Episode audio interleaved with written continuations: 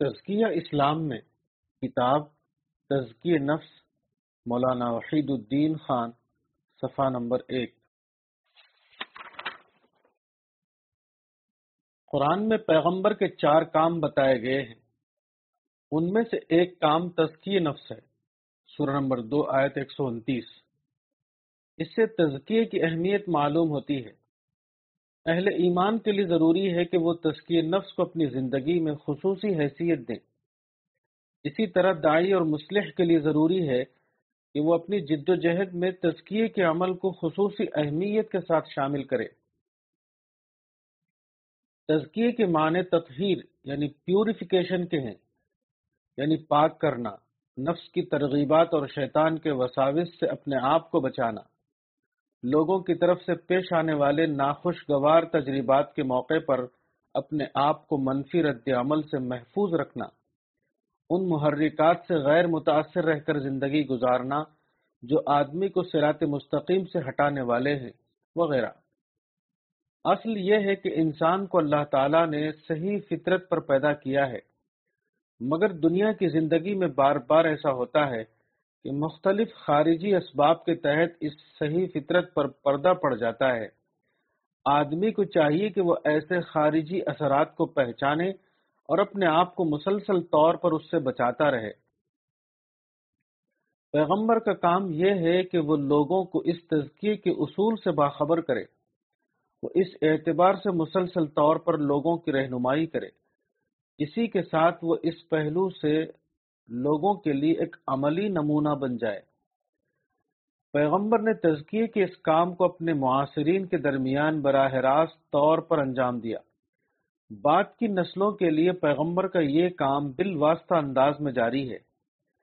پیغمبر کے قول و عمل کا مکمل ریکارڈ حدیث اور سیرت کی کتابوں نیز آثار صحابہ میں موجود ہے۔ بعد کے لوگوں کا کام یہ ہے کہ وہ اس تحریری ریکارڈ کو پڑھ کر اس سے رہنمائی حاصل کریں۔ جو لوگ خود مطالعہ کر سکتے ہیں، وہ براہ راست طور پر اس کا مطالعہ کریں۔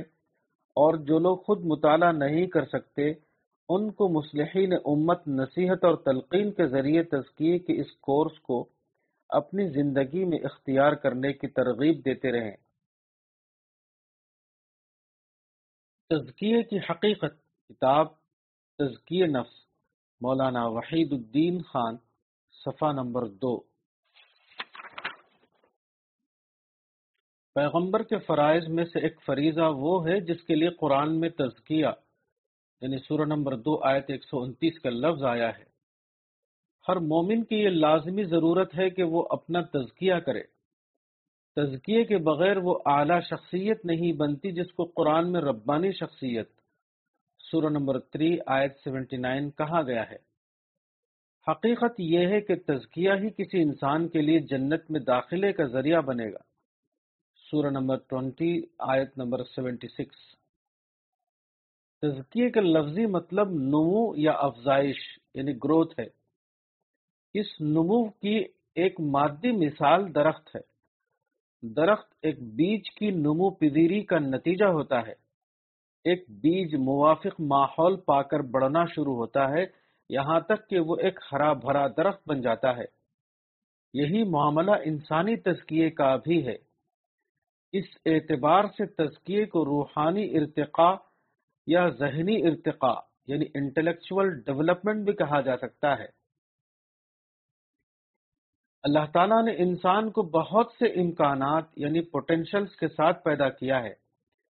انسانی شخصیت کے ان امکانات کو واقعہ یعنی ایکچول بنانے کا نام تزکیہ ہے۔ اس اعتبار سے یہ کہنا درست ہوگا کہ تزکیے کا مطلب ہے ربانی بنیادوں پر انسانی شخصیت کی تعمیر۔ آدمی جب ایمان لاتا ہے تو وہ دراصل تزکیے کے سفر کا آغاز کرتا ہے۔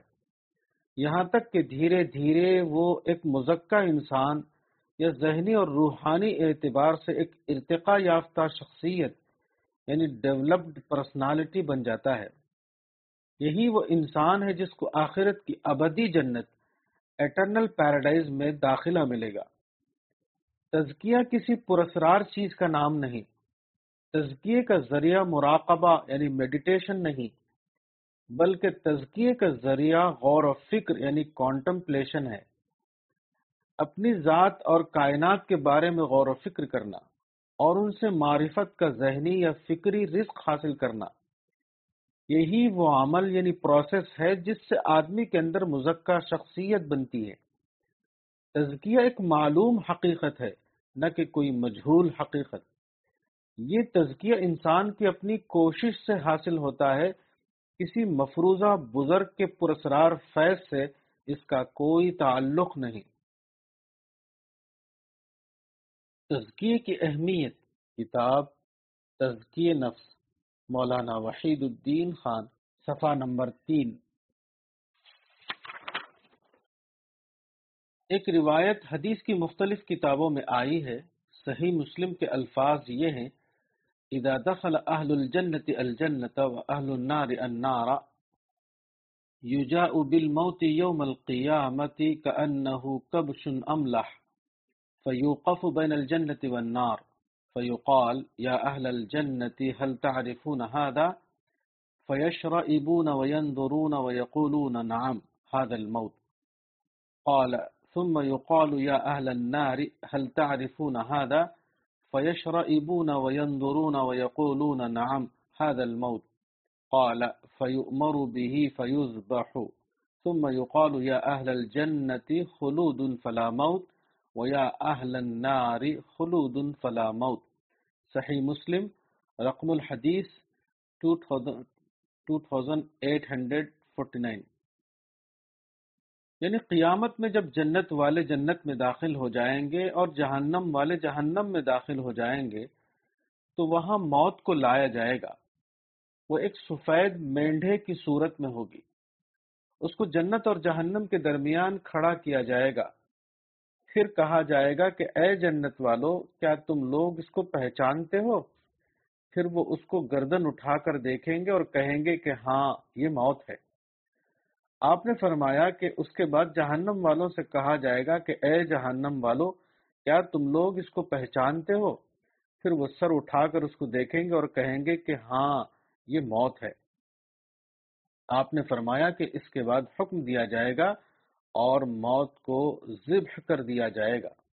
پھر کہا جائے گا کہ اے جنت والو، اب تمہارے لیے ہمیشگی ہے، اب تمہارے لیے موت نہیں۔ اے جہنم والو، اب تمہارے لیے ہمیشگی ہے، اب تمہارے لیے موت نہیں۔ تزکیہ کیا ہے؟ تزکیے کا مطلب ہے اپنے آپ کو وہ مزکہ شخصیت یعنی پیوریفائڈ پرسنالٹی بنانا، جو جنت کے اعلی ماحول میں بسائے جانے کے قابل ہو۔ قیامت میں یہ واقعہ پیش آئے گا کہ جب مزکہ افراد جنت میں اور غیر مزکہ افراد جہنم میں داخل کر دیے جائیں گے، تو اس کے بعد یہ اعلان کیا جائے گا کہ اب موت کا قانون ختم کر دیا گیا ہے۔ اب دونوں گروہوں کو ابدی طور پر اپنی اپنی دنیا میں رہنا ہے۔ یہ بڑا عجیب لمحہ ہوگا۔ جنت والے مسرور ہوں گے کہ انہیں ابدی طور پر خوشیوں کی دنیا حاصل ہو گئی۔ دوسری طرف جہنم والے ناقابل بیان حسرت میں مبتلا ہو جائیں گے۔ یہ سوچ ان کے لیے ایک دائمی عذاب بن جائے گی کہ اپنا تزکیہ نہ کرنے کی وجہ سے وہ کتنی بڑی محرومی میں مبتلا ہو گئے۔ یہ احساس تزکیے کے عمل کے لیے بلا شبہ ایک طاقتور محرک ہے۔ اس وقت یہ آخری امید بھی ان کا ساتھ چھوڑ دے گی کہ شاید کبھی ہماری موت آ جائے۔ اور وہ ہمیں جہنم کے عذاب سے نجات دے دے۔ یہ اہل جنت کے لیے ابدی فرحت کا لمحہ ہوگا اور اہل جہنم کے لیے ابدی حسرت کا لمحہ۔ جنت مزکہ شخصیت کے لیے۔ کتاب تزکی نفس، مولانا وحید الدین خان، صفحہ نمبر پانچ۔ قرآن کی سور توحہ میں جنت کے بارے میں بتایا گیا ہے کہ ذالی کا جزا امن تزکا، سورہ نمبر 20 آیت 76 یعنی جنت اس شخص کے لیے ہے جو اپنا تزکیہ کرے۔ Paradise is for one who purifies himself Quran کی اس آیت کے مطابق جنت صرف اس شخص کے لیے ہے جو موجودہ دنیا میں اپنا تزکیہ کرے اور ایک مزکہ شخصیت کے ساتھ آخرت کی دنیا میں پہنچے۔ یہ حقیقت قرآن کی مختلف آیتوں میں واضح طور پر بیان کی گئی ہے۔ جنت میں داخلے کا فیصلہ انفرادی صفت کی بنیاد پر کیا جائے گا، نہ کہ گروہی تعلق کی بنیاد پر۔ جنت اس شخص کے لیے ہے جو اپنے آپ کو پاک کرے۔ پاک کرنا یہ ہے کہ آدمی غفلت کی زندگی کو ترک کرے اور شعور کی زندگی کو اپنائے۔ وہ اپنے آپ کو ان چیزوں سے بچائے جو حق سے روکنے والی ہیں۔ مسلحت کی رکاوٹ سامنے آئے تو وہ اس کو نظر انداز کر دے۔ نفس کی خواہش ابھرے تو وہ اس کو کچل دے۔ ظلم اور گھمنڈ کی نفسیات جاگے تو وہ اس کو اپنے اندر ہی اندر دفن کر دے، وغیرہ۔ تزکیے کا مطلب ہے کسی چیز کو غیر موافق عناصر سے پاک کر دینا۔ تاکہ وہ موافق فضا میں اپنے فطری کمال کو پہنچ سکے۔ پیغمبر کا ایک اہم کام تزکیہ ہے۔ پیغمبر کی آخری کوشش یہ ہوتی ہے کہ ایسے انسان تیار ہوں جن کے سینے اللہ کی محبت کے سوا ہر محبت سے خالی ہوں۔ ایسی روحیں وجود میں آئیں جو نفسیاتی پیچیدگیوں سے آزاد ہوں۔ ایسے افراد پیدا ہوں جو کائنات سے وہ ربانی رزق پا سکیں جو اللہ نے اپنے مومن بندوں کے لیے رکھ دیا ہے۔ جنت کا معاملہ تزکیے سے جڑا ہوا ہے۔ تزکیہ ہی جنت میں داخلے کی واحد شرط ہے۔ تزکیے کے بغیر ہرگز کسی شخص کو جنت میں داخلہ ملنے والا نہیں۔ حدیث تزکیے کا ذریعہ، کتاب تزکیے نفس، مولانا وحید الدین خان، صفحہ نمبر چھ۔ ایک عالم نے کہا ہے، من کا نفیبتی ہی مجموعات من الاحادیث فکأنما فیہ نبی یتکلم. جس آدمی کے گھر میں حدیث رسول کا ایک مجموعہ ہو، گویا کہ اس کے گھر میں خود پیغمبر کلام کرتا ہوا موجود ہے۔ مذکورہ عالم نے جو بات کہی، وہ صرف کلام رسول کے بارے میں نہیں ہے، بلکہ توسیع اعتبار سے وہ گویا صحبت رسول کے معنی میں بھی ہے۔ رسول اللہ صلی اللہ علیہ وسلم کے جو اقوال حدیث کی کتابوں میں آئے ہیں، وہ مجرد اقوال نہیں ہیں، بلکہ ہر قول کا ایک پس منظر یعنی بیک گراؤنڈ ہے۔ یعنی رسول اللہ کسی مقام پر تھے، وہاں ایک صورتحال پیدا ہوئی۔ اس صورتحال کے تقاضے کے طور پر آپ نے لوگوں کو نصیحت کرتے ہوئے کلام کیا۔ اس طرح آپ کا ہر قول کسی نہ کسی پس منظر سے جڑا ہوا ہے۔ آپ کا ہر قول کسی نہ کسی صورتحال کو بتاتا ہے۔ اگر آدمی اپنے شعور حدیث کو اتنا زیادہ بیدار کرے کہ وہ حدیث کے ساتھ اس کے بیک گراؤنڈ کو اپنے تصور میں لا سکے، تو یہ واقعہ اس کے لیے گویا صحبت رسول میں پہنچنے کے ہم معنی بن جائے گا۔ وہ محسوس کرے گا کہ میں نہ صرف کلام رسول کو کتاب میں پڑھ رہا ہوں بلکہ کلام کے بین سطور یعنی بٹوین دا لائنز میں اس کے بیک گراؤنڈ کو بھی اپنے ذہن میں تازہ کر رہا ہوں۔ یہ احساس اگر آدمی کے اندر شدت کے ساتھ ابھر آئے، تو مطالعہ حدیث اس کے لیے صحبت رسول میں بیٹھنے کے مانند ہو جائے گا۔ اس طرح حدیث کے بارے میں اس کا تاثر ہزار گنا زیادہ بڑھ جائے گا۔ اس پہلو سے غور کیجیے تو معلوم ہوگا کہ حدیث کو پڑھنے والا صرف حدیث کو پڑھنے والا نہیں ہے بلکہ وہ گویا صحابہ کے ساتھ رسول اللہ صلی اللہ علیہ وسلم کی صحبت میں بیٹھنے والا ہے۔ حدیث کے مطالعے کا یہ ایک تخلیقی کریٹو اسلوب ہے اور تخلیقی اسلوب میں حدیث رسول کا مطالعہ بلا شبہ تزکیے کا سب سے بڑا ذریعہ ہے۔ تزکیہ ایک مسلسل عمل، کتاب تزکی نفس، مولانا وحید الدین خان، صفحہ نمبر آٹھ۔ پیغمبر اسلام صلی اللہ علیہ وسلم کی اہلیہ حضرت عائشہ رسول اللہ صلی اللہ علیہ وسلم کے بارے میں کہتی ہیں، کان رسول اللہ صلی اللہ علیہ وسلم یذکر اللہ علی کل احیان. صحیح البخاری، کتاب الجنائز۔ یعنی رسول اللہ صلی اللہ علیہ وسلم ہر موقع یعنی اکیجن پر اللہ کو یاد کرتے تھے۔ اس روایت سے تزکیے کا مسنون طریقہ معلوم ہوتا ہے۔ معمولی لفظی فرق کے ساتھ اس روایت کا مطلب یہ ہے، کان رسول اللہ صلی اللہ علیہ وسلم یزکی نفسہ علی کل احیانی۔ یعنی رسول اللہ ہر موقع پر اپنا تزکیہ کرتے تھے۔ اس سے معلوم ہوا کہ تزکیہ کسی وقتی تربیتی کورس کا نام نہیں، تزکیہ ایک مسلسل عمل کا نام ہے۔ جب ایک مومن سچائی کو دریافت کرتا ہے تو شعوری بیداری کی بنا پر اس کا حال یہ ہو جاتا ہے کہ ہر واقعہ اور تجربہ اس کے لیے تزکیے کا پوائنٹ آف ریفرنس بن جاتا ہے۔ اس طرح وہ ہر لمحہ اور ہر صبح و شام تزکیے کی خوراک حاصل کرتا رہتا ہے۔ تزکیے کا یہ عمل تادم مرگ جاری رہتا ہے۔ جس طرح جسمانی توانائی مسلسل تغذیے کے ذریعے حاصل ہوتی ہے، اسی طرح تزکیہ ایک مسلسل عمل کے ذریعے حاصل ہوتا ہے۔ عام طور پر یہ سمجھا جاتا ہے کہ وقتی نوعیت کا تربیتی کورس یعنی ٹریننگ کورس تزکیے کا ذریعہ ہے۔ یعنی جس طرح مدرسے میں ایک متعین اور محدود کورس کے ذریعے دینی تعلیم حاصل کی جاتی ہے، اسی طرح تزکیہ بھی ایک محدود مدت میں ایک متعین کورس کے ذریعے حاصل ہوتا ہے۔ مگر حقیقت یہ ہے کہ یہ تزکیے کی تصغیر یعنی انڈر اسٹیمیشن ہے۔ تزکیہ ایک مسلسل ذہنی عمل کے ذریعے حاصل ہوتا ہے۔ نہ کہ کسی قسم کے وقتی کورس کے ذریعے۔ تزکیے کے لیے ایک بیدار ذہن اویکنڈ مائنڈ درکار ہے۔ تزکیہ ایک اضافہ پذیر عمل ہے۔ وہ کسی جامد قسم کی مشق یعنی ایکسرسائز کا نتیجہ نہیں۔ ڈی کنڈیشننگ کا عمل، کتاب تزکی نفس، مولانا وحید الدین خان، صفحہ نمبر نو۔ تزکیہ ایک مسلسل عمل ہے۔ وہ ہر صبح و شام جاری رہتا ہے۔ اس معاملے کو حدیث میں ایک مثال کے ذریعے اس طرح بتایا گیا ہے۔ ان هذه القلوب تصدأ كما يصدأ الحديد اذا اصابه الماء۔ قيل يا رسول الله وما جلاؤها قال كثرة ذكر الموت وتلاوة القرآن۔ البحقی بحوالہ مشکات المصابیح، رقم الحدیث 2168 یعنی دلوں میں زنگ لگتا ہے جیسے کہ لوہے میں زنگ لگتا ہے جبکہ اس پر پانی پڑ جائے۔ پوچھا گیا کہ اے خدا کے رسول، اس کو صاف کرنے کا طریقہ کیا ہے؟ آپ نے فرمایا کہ موت کو بہت زیادہ یاد کرنا اور قرآن کا مطالعہ کرنا۔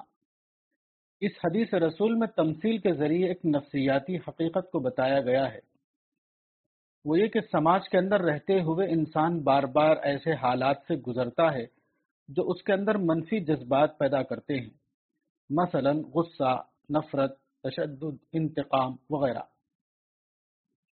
آدمی کو چاہیے کہ وہ ان جذبات کو فوراً ختم کرے۔ اگر ایسا نہ کیا جائے تو یہ منفی جذبات انسانی ذہن کا مستقل حصہ بن جائیں گے۔ یہاں تک کہ ان کو دور کرنا عملاً ناممکن ہو جائے گا۔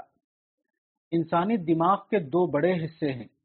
شعور یعنی کانشیس مائنڈ اور لاشعور یعنی انکانشیس مائنڈ فطری نظام کے تحت کوئی منفی احساس پہلے ذہن کے شعوری حصے میں داخل ہوتا ہے۔ اگر اس کو فوراً ذہن سے نکالا نہ جائے، تو وہ دھیرے دھیرے ذہن کے لاشعوری حصے میں پہنچ جاتا ہے، جہاں سے اس کو نکالنا سخت مشکل ہو جاتا ہے۔ انسان کو چاہیے کہ وہ ہر لمحہ اپنا نگراں بنا رہے۔ وہ ہر لمحہ اپنے منفی احساس کو پروسیس کر کے مثبت احساس میں تبدیل کرتا رہے۔ یعنی وہ اپنے کنڈیشن مائنڈ کی ڈی کنڈیشننگ کرے۔ وہ اپنے ذہن کی تطہیر کر کے اس کی آلودگی کو ختم کرتا رہے۔ اس تطہیر یا ڈی کنڈیشننگ کا ذریعہ ہے اپنی موت کو بار بار یاد کرنا اور قرآن کی روشنی میں زندگی کے انجام پر غور و فکر کرتے رہنا۔ تزکیہ روحانی خوراک، کتاب تزکی نفس، مولانا وحید الدین خان۔ صفحہ نمبر دس۔ جسم کی ایک خوراک ہے۔ یہ خوراک جسم کو پہنچائی جائے تو جسم صحت مند ہو جائے گا۔ اسی طرح روح کی ایک خوراک ہے۔ یہ خوراک جب روح کو پہنچائی جاتی ہے تو روح صحت مند ہو جاتی ہے۔ اسی عمل کا نام تزکی نفس ہے۔ اور اسی صحت مند روح کو مصفہ اور مزکہ روح کہا جاتا ہے۔ قرآن کے مطابق روح کی یہ خوراک تفکیر، سورہ نمبر تین، آیت ایک سو اکانوے ہے۔ آدمی کے ارد گرد ہر وقت کچھ واقعات پیش آ رہے ہیں۔ سماجی، تاریخی، کائناتی، ہر سطح پر اور ہر آن ان واقعات کا ظہور ہوتا رہتا ہے۔ ان واقعات کو لے کر سوچنا اور ان سے عبرت اور نصیحت لینا، یہی روح کی خوراک ہے۔ جو شخص اپنے شعور کو اتنا ترقی دے کہ اس کے گرد و پیش کے واقعات میں خدائی کرشمے دکھائی دیں، جو اس کے لیے خدا کو یاد دلانے کا ذریعہ بن جائیں، تو ایسے شخص نے گویا اپنی روح کے لیے رزق ربانی کا ایک دسترخوان حاصل کر لیا۔ اس کی روح اس دسترخوان سے اپنی صحت مندی کی خوراک حاصل کرتی رہے گی، یہاں تک کہ وہ اپنے رب سے جا ملے۔ تزکیے کا اہم ترین ذریعہ یہ ہے کہ اپنے اندر عبرت پذیری کے مزاج کو جگایا جائے۔ عبرت پذیری گویا تزکیے کی زمین ہے۔ یہی وہ زمین ہے جس پر تزکیے کی فصل اگتی ہے۔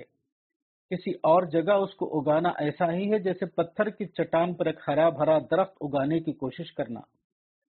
تزکیے کا ذریعہ رزق رب ہے، نہ کہ رزق شیخ۔ تزکیہ اس عمل کا نتیجہ ہے جو بندہ اور خدا کے درمیان نفسیاتی تعلق کے ذریعے براہ راست قائم ہوتا ہے۔ تزکیہ کسی واسطے کے ذریعے نہیں ملتا۔ تزکیہ اپنی حقیقت کے اعتبار سے خدائی عطیہ ہے، نہ کہ ایک انسانی عطیہ۔ تزکیہ وہ نعمت ہے جو کسی انسان کو براہ راست خدا سے ملتی ہے۔ کسی انسان کے واسطے سے جو تزکیہ ملے وہ کچھ اور ہو سکتا ہے، لیکن وہ تزکیہ نہیں ہو سکتا۔ عبادت میں اشتہار نہیں۔ کتاب تزکی نفس، مولانا وحید الدین خان، صفحہ نمبر بارہ۔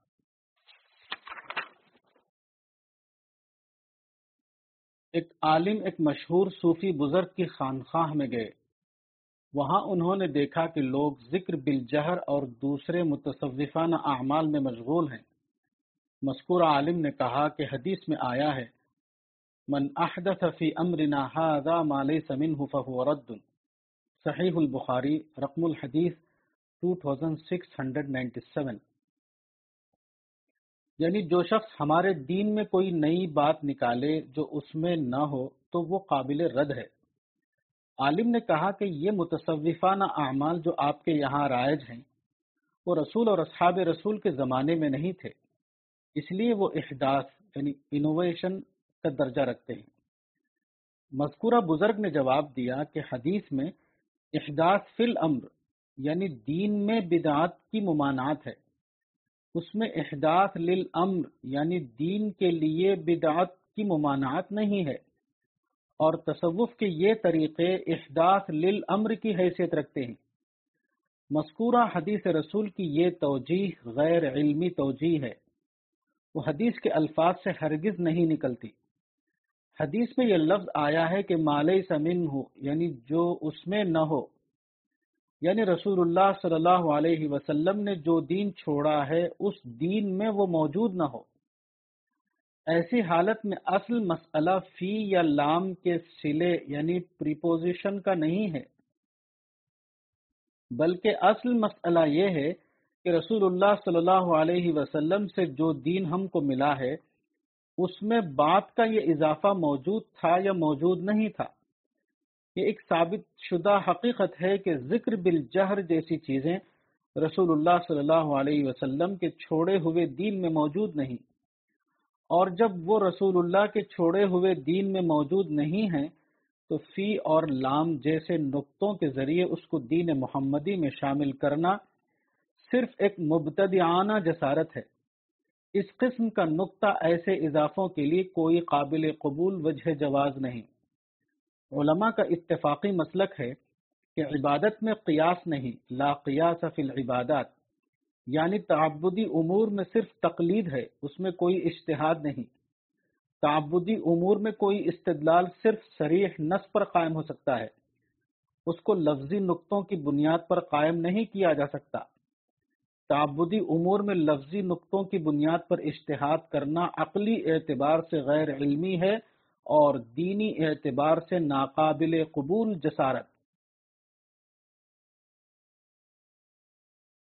تزکیہ ہر وقت کتاب تزکی نفس، مولانا وحید الدین خان، صفحہ نمبر تیرہ۔ عام طور پر یہ سمجھا جاتا ہے کہ تزکیے کا ایک وقتی کورس ہے یا کچھ اذکار و اوراد ہیں جن کو متعین اوقات میں پڑھ لیا جائے۔ مگر یہ تزکیے کا رسمی یا غیر فطری طریقہ ہے اور کوئی بھی چیز اس طرح کے وقتی طریقوں کے ذریعے حاصل نہیں ہوتی۔ حقیقت یہ ہے کہ جس طرح آدمی ہر وقت سانس لیتا ہے، سانس لینے کا کوئی وقتی طریقہ نہیں، اسی طرح تزکیہ بھی ایک مسلسل عمل ہے۔ حقیقی تزکیہ صرف وہی ہے جو ہر وقت جاری رہے۔ مثال کے طور پر ایک فارسی شاعر کا شعر ہے کہ مجھ غریب کی قبر پر نہ کوئی چراغ ہے اور نہ کوئی پھول۔ اس لیے میری قبر پر نہ پروانہ رقص کرتا اور نہ کسی بلبل کے چہکنے کی آواز آتی۔ بر مزار ماں غریباں نے چراغے نے گلے نے پر پروانہ رقصد نے صدائے بلبلے۔ یہ شعر آپ کو یاد آیا؟ تو آپ سوچنے لگے کہ شاعر کتنی زیادہ بڑی بھول میں مبتلا ہے۔ وہ سمجھتا ہے کہ اس کے مرنے کے بعد اس کی قبر پر کوئی چراغ اور کوئی پھول نہیں، اس لیے وہاں نہ کوئی پروانہ آتا اور نہ کوئی بلبل۔ حالانکہ اصل مسئلہ یہ ہے کہ مرنے کے بعد آدمی ایک اور دنیا میں پہنچ گیا، جہاں کے تقاضے موجودہ دنیا سے مختلف ہیں، جہاں کامیابی کے لیے اس سے مختلف ایک اور اہلیت ایبلٹی درکار ہے۔ جو موجودہ دنیا میں اس کے کام آ رہی تھی۔ مزید یہ کہ اگلی دنیا میں دوبارہ تیاری کا موقع نہیں، اگلی دنیا میں صرف آج کے عمل کا انجام پانا ہے، نہ کہ دوبارہ کوئی عمل کرنا۔ اس سوچ کا نتیجہ یہ ہوگا کہ جو شعر صرف مشاعرے کا ایک ایٹم تھا، وہ آدمی کی زندگی کے لیے ایک بھونچال بن جائے گا۔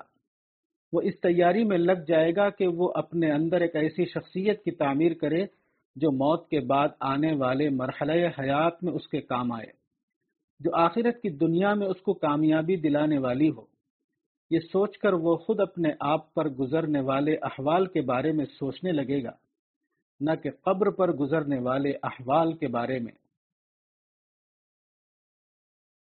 غلطی کے بعد محاسبہ۔ کتاب تزکی نفس، مولانا وحید الدین خان، صفحہ نمبر چودہ۔ تزکیے کا ایک بہت بڑا ذریعہ محاسبہ یعنی انٹراسپیکشن ہے۔ محاسبے کے ذریعے آدمی کا ذہن بیدار ہوتا ہے۔ اس کی شخصیت میں ہلچل پیدا ہوتی ہے۔ اس کے اندر اپنی اصلاح کا داعیہ یعنی انسینٹو جاگتا ہے۔ اس طرح محاسبہ آدمی کو ذہنی اور روحانی ترقی کی طرف لے جاتا ہے۔ مثال کے طور پر، ایک شخص نے آپ کے بارے میں کوئی ایسی بات کہہ دی جو آپ کو ناگوار ہوئی۔ آپ کے جذبات بھڑک اٹھے۔ آپ نے منفی رد عمل کے انداز میں اس کا جواب دیا۔ بات کو آپ کے اندر ندامت یعنی ریپینٹنس پیدا ہوئی۔ آپ نے اپنی روش پر نظر ثانی کی۔ آپ نے سوچا کہ اس طرح میں اپنے اندر ایک منفی شخصیت بنا رہا ہوں۔ ایسی منفی شخصیت موت کے بعد کی زندگی میں میرے لیے سخت تباہ کن ثابت ہوگی۔ ایسی منفی شخصیت مجھ کو جنت میں داخلے کے لیے نااہل بنا دے گی۔ آپ نے سوچا کہ قرآن کے مطابق جنت والوں کا کلچر امن کلچر ہوگا۔ وہاں ایسے لوگ آباد کیے جائیں گے جو باہمی زندگی میں امن اور محبت کے ساتھ رہنے کی صلاحیت رکھتے ہوں۔ ایسی حالت میں اگر میں نے اپنے اندر ایسی شخصیت بنائی جس کے اندر ٹالرنس نہ ہو، جو مشتعل ہو جانے والی ہو، جس کے اندر دوستانہ روش یعنی فرینڈلی بیہیویئر کی صلاحیت نہ پائی جاتی ہو ایسا شخص جنت میں داخلے کے لیے نااہل قرار پائے گا۔ وہ ابدی طور پر مسرت اور کامیابی سے محروم رہے گا۔ یہ سوچ آپ کے لیے ایک تعمیری دھماکہ ثابت ہوگی۔ آپ خود اپنے نگراں بن جائیں گے۔ آپ کے اندر اپنی اصلاح کا شدید جذبہ پیدا ہو جائے گا۔ خود احتسابی کا یہی مزاج تزکیے کا سب سے بڑا ذریعہ ہے۔ تزکیہ ہمیشہ داخلی سوچ کے ذریعے حاصل ہوتا ہے، نہ کہ خارجی نوعیت کی کسی کارروائی کے ذریعے۔ تزکیہ وہ عمل ہے جس میں آدمی خود اپنا مزکہ ہوتا ہے۔ وہ خود ہی طالب علم ہوتا ہے اور خود ہی اپنا استاد بھی۔ مبنی بر قلب، مبنی بر دماغ۔ کتاب تزکی نفس، مولانا وحید الدین خان، صفحہ نمبر سولہ۔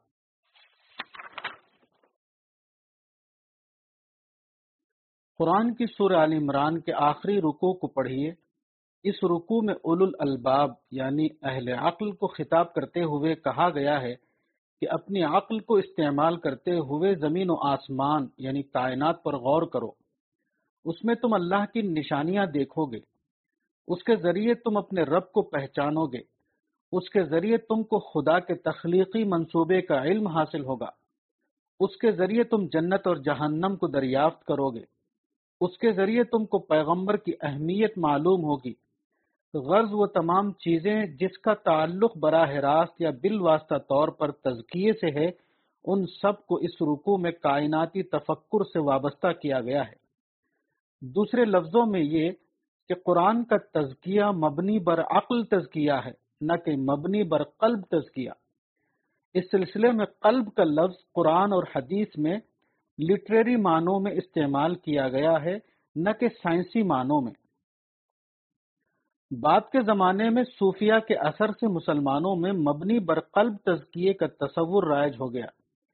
اس تصور کے تحت یہ سمجھ لیا گیا کہ انسان کا قلب تمام ربانی حقیقتوں کا خزانہ ہے۔ مراقبہ یعنی میڈیٹیشن کے ذریعے اس خزانے تک پہنچو اور پھر تم کو وہ چیز حاصل ہو جائے گی جس کو اسلام میں تزکیہ کہا گیا ہے۔ مگر مبنی برقلب یعنی ہارڈ بیز تزکیے کا یہ تصور قرآن سے ماخوذ نہ تھا، بلکہ اس کا ماخذ تاریخ تھا۔ قدیم زمانے سے چونکہ مبنی برقلب روحانیت یعنی ہارڈ بیز اسپرچولیٹی کا تصور لوگوں کے درمیان چلا آ رہا تھا، اس کے زیر اثر مزاحات سورہ نمبر نو آیت تیس کے طور پر لوگوں نے اس کو اسلام میں داخل کر دیا۔ جدید سائنس نے وہ علمی بنیاد فراہم کر دی ہے، جس کے تحت اسلامی تزکیے کو دوبارہ مبنی بر دماغ تزکیے کے طور پر زندہ کیا جائے۔ جدید تحقیقات سے یہ ثابت ہوا ہے کہ انسان کا قلب خون کی گردش یعنی سرکولیشن آف بلڈ کے لیے صرف ایک پمپ کا کام کرتا ہے۔ قلب کے اندر سوچنے کی صلاحیت موجود نہیں۔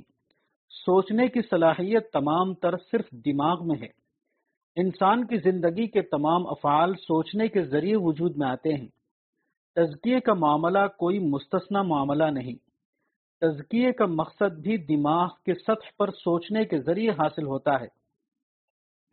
نہ کہ قلب پر مفروضہ توجہ دینے سے۔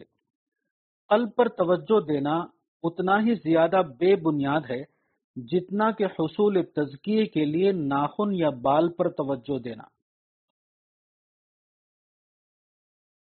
رہنما کی ضرورت، کتاب تزکی نفس، مولانا وحید الدین خان، صفحہ نمبر سترہ۔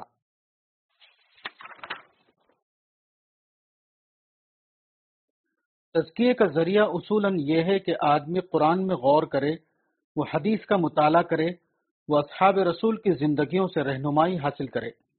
یہ تزکیے کا اصولی ماخذ ہے۔ اس کی یہ حیثیت ابدی طور پر باقی رہے گی۔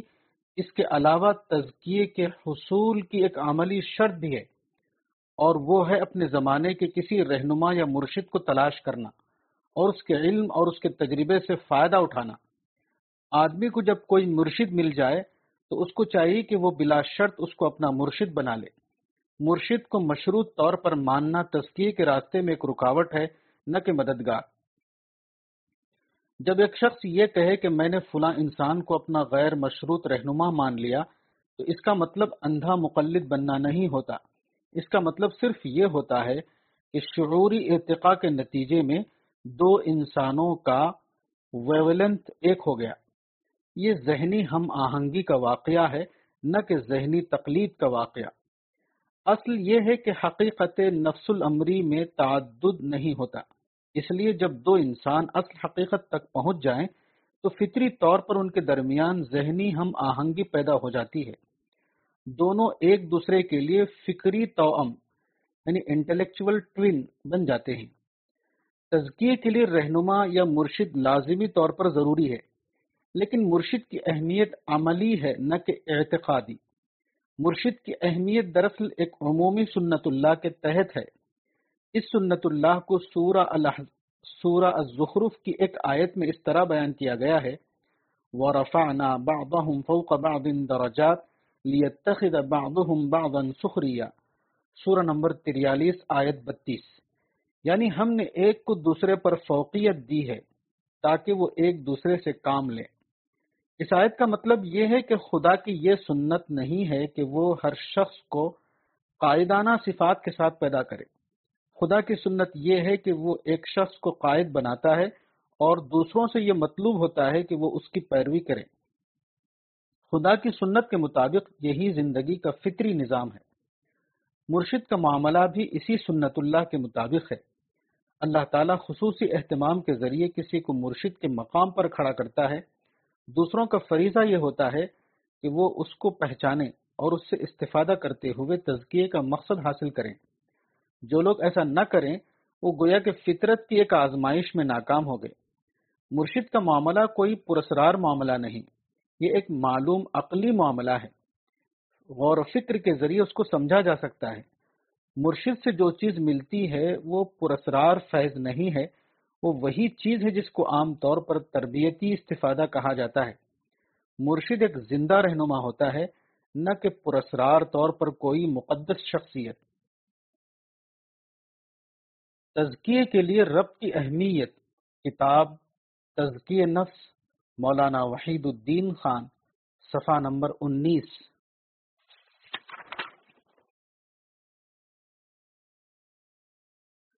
تزکیے کے لیے صحبت یعنی کمپینین شپ ایک مددگار ذریعہ ہے۔ قدیم زمانے میں صحبت کا ذریعہ صرف ایک تھا اور وہ ہے براہ راست ملاقات۔ موجودہ زمانہ مواصلات یعنی کمیونیکیشن کا زمانہ ہے۔ موجودہ زمانے میں یہ ممکن ہو گیا ہے کہ کوئی شخص دور رہتے ہوئے بھی اپنے مزکی یا مربی سے صحبت کا فائدہ حاصل کر سکے۔ اس ربط کا ذریعہ خط و کتابت اور انٹرنیٹ اور ٹیلی فون وغیرہ ہیں۔ اسی کا ایک ذریعہ ٹیلی کاؤنسلنگ بھی ہے۔ اگر کوئی شخص حقیقی معنوں میں تزکیے کا طالب ہو، تو یہ چیزیں اس کے لیے صحبت کا بدل بن جائیں گی۔ انہیں جدید ذرائع میں سے ایک پرنٹنگ پریس ہے۔ پرنٹنگ پریس نے اس کو ممکن بنا دیا ہے کہ ماہانہ یا غیر ماہانہ میگزین کے ذریعے مسلسل طور پر تزکیے کا مواد حاصل کیا جاتا رہے۔ موضوع سے متعلق مطبوعہ کتابوں کا مطالعہ بار بار کیا جائے۔ اس طریقے کی اہمیت خود قرآن سے معلوم ہوتی ہے، جیسا کہ ارشاد ہے علامہ بالقلم، سورہ نمبر 96 آیت 4 یعنی قلم کے ذریعے لکھی ہوئی کتابوں سے دین کو اخذ کرنا۔ مطالعے کی اہمیت ایک پہلو سے صحبت سے بھی زیادہ ہے۔ صحبت میں آدمی کسی بات کو اپنے مرشد سے ایک بار سنتا ہے، لیکن کتاب کی صورت میں یہ ممکن ہوتا ہے کہ وہ بار بار اس کا مطالعہ کرے۔ وہ بار بار اس کو سامنے رکھتے ہوئے اس پر غور غور و فکر کرے۔ وہ اس کو لے کر دوسروں سے اس پر مذاکرہ یعنی ایکسچینج کرے۔ ایک ایسا فائدہ ہے جو صرف کتابوں کے ذریعے حاصل ہوتا ہے۔ تزکیے کے لیے رابطہ انتہائی حد تک ضروری ہے یعنی مرشد سے مسلسل طور پر استفادہ کرتے رہنا، اپنے مسائل مرشد کو بتا کر اس سے رہنمائی حاصل کرنا۔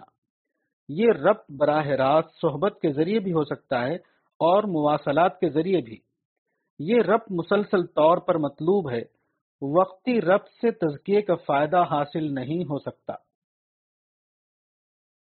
واسطے کے بغیر کتاب تزکی نفس، مولانا وحید الدین خان، صفحہ نمبر بیس۔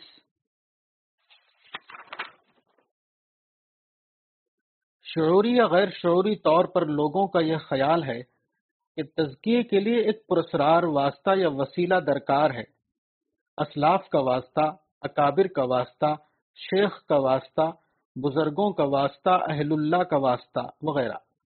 واسطے کے اس پرسرار تصور میں شیخ بذات خود مطلوب بن جاتا ہے، جبکہ رہنما کے تصور میں اصل مقصود خدا ہوتا ہے اور رہنما کی حیثیت صرف ذریعے کی۔ واسطے کا یہ تصور یقینی طور پر بے بنیاد ہے۔ تزکیہ بلا واسطہ اللہ سے تعلق کے ذریعے حاصل ہوتا ہے۔ کوئی واسطہ اس معاملے میں ہرگز کارآمد نہیں۔ حقیقی تزکیہ ہمیشہ اللہ کی توفیق سے ہوتا ہے۔ اللہ کی توفیق کے لیے کسی واسطے کی ضرورت نہیں۔ اللہ کی توفیق ہر بندے تک براہ راست پہنچتی ہے۔ اس کی شرط صرف ایک ہے، اور وہ ہے حقیقی معنوں میں تزکیے کا طالب بن جانا۔ قرآن کی سورہ البقرہ میں ارشاد ہوا ہے، وَإِذَا سَأَلَكَ عِبَادِي عَنِّي فَإِنِّي قَرِيبٌ أُجِيبُ دَعْوَةَ الدَّاعِ إِذَا دَعَانِ فَلْيَسْتَجِيبُوا لِي وَلْيُؤْمِنُوا بِي لَعَلَّهُمْ يَرْشُدُونَ سورہ نمبر دو، آیت 186 یعنی جب میرے بندے تم سے میری بابت دریافت کریں، تو کہہ دو کہ میں قریب ہوں، پکارنے والے کی پکار کا جواب دیتا ہوں۔ جبکہ وہ مجھے پکارتا ہے، تو چاہیے کہ میرے بندے میرا حکم مانے اور مجھ پر یقین رکھیں تاکہ وہ راہیاب ہوں۔ قرآن کی عیسائیت میں قریب کا لفظ استعمال ہوا ہے۔ اس سے معلوم ہوا کہ تزکیے کا ذریعہ حصول قربت ہے، نہ کہ حصول وسیلہ۔ جو آدمی اپنا تزکیہ چاہتا ہو، اس کو چاہیے کہ وہ اپنے ذہن کو بیدار کر کے زیادہ سے زیادہ خدا کے قریب ہونے کی کوشش کرے۔ اس مقصد کے حصول کے لیے کوئی بھی وسیلہ ہرگز مددگار نہیں ہو سکتا۔ تزکیہ یا تو براہ راست تعلق باللہ کے ذریعے ملتا ہے، یا وہ سرے سے نہیں ملتا۔ حقیقت یہ ہے کہ واسطے کا تصور تزکیے کے راستے میں رکاوٹ ہے۔ خدا جب انسان سے حبل الورید سورہ نمبر پچاس آیت سولہ سے بھی زیادہ قریب ہے، تو اس سے قریب ہونے کے لیے کسی واسطے کی کیا ضرورت؟ واسطہ یا وسیلے کا تصور پرسرار نسبت کے عقیدے پر قائم ہے، جبکہ رہنما یا مرشد کا تصور شعوری تعلق کی بنیاد پر قائم ہوتا ہے۔ تزکیے سے پہلے کتاب تزکی نفس مولانا وحید الدین خان، صفحہ نمبر بائیس۔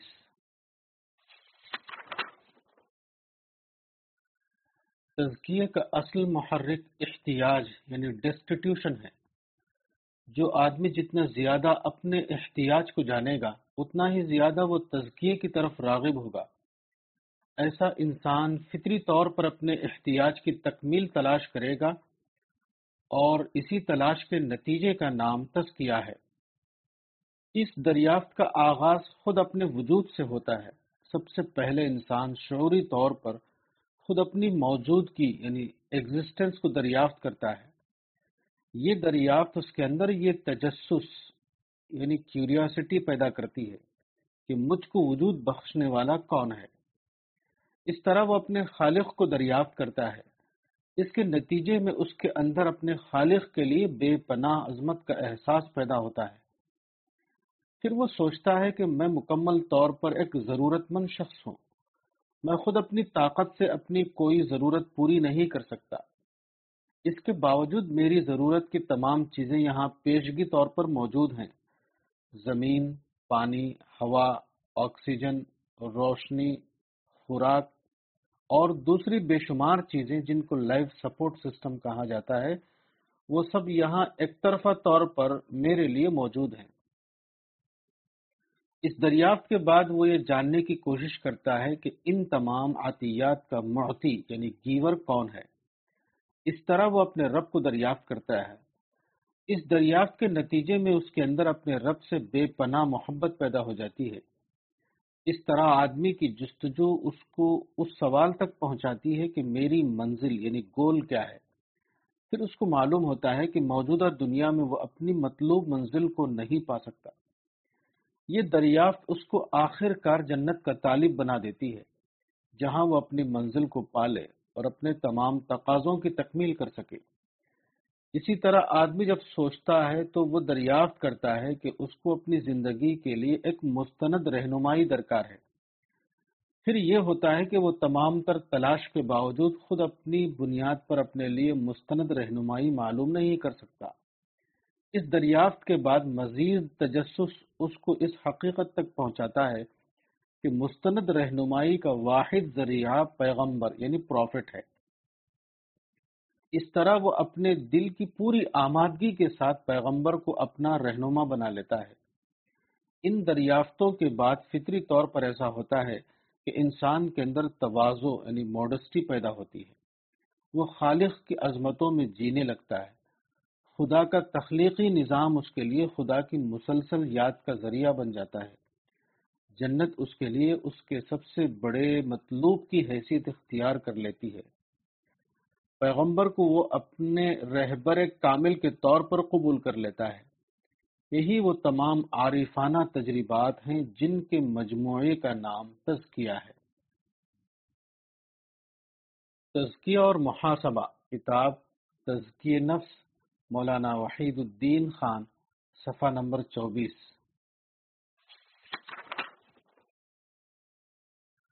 تزکیہ کوئی ایک بار کا عمل نہیں۔ یعنی ایسا نہیں ہے کہ کوئی شخص ایک بار کوئی کورس کرے اور پھر وہ ہمیشہ کے لیے ایک مزکہ انسان بن جائے۔ حقیقت یہ ہے کہ تزکیہ ایک مسلسل عمل ہے۔ یہ عمل یعنی پروسیس آدمی کی زندگی میں ساری عمر جاری رہتا ہے۔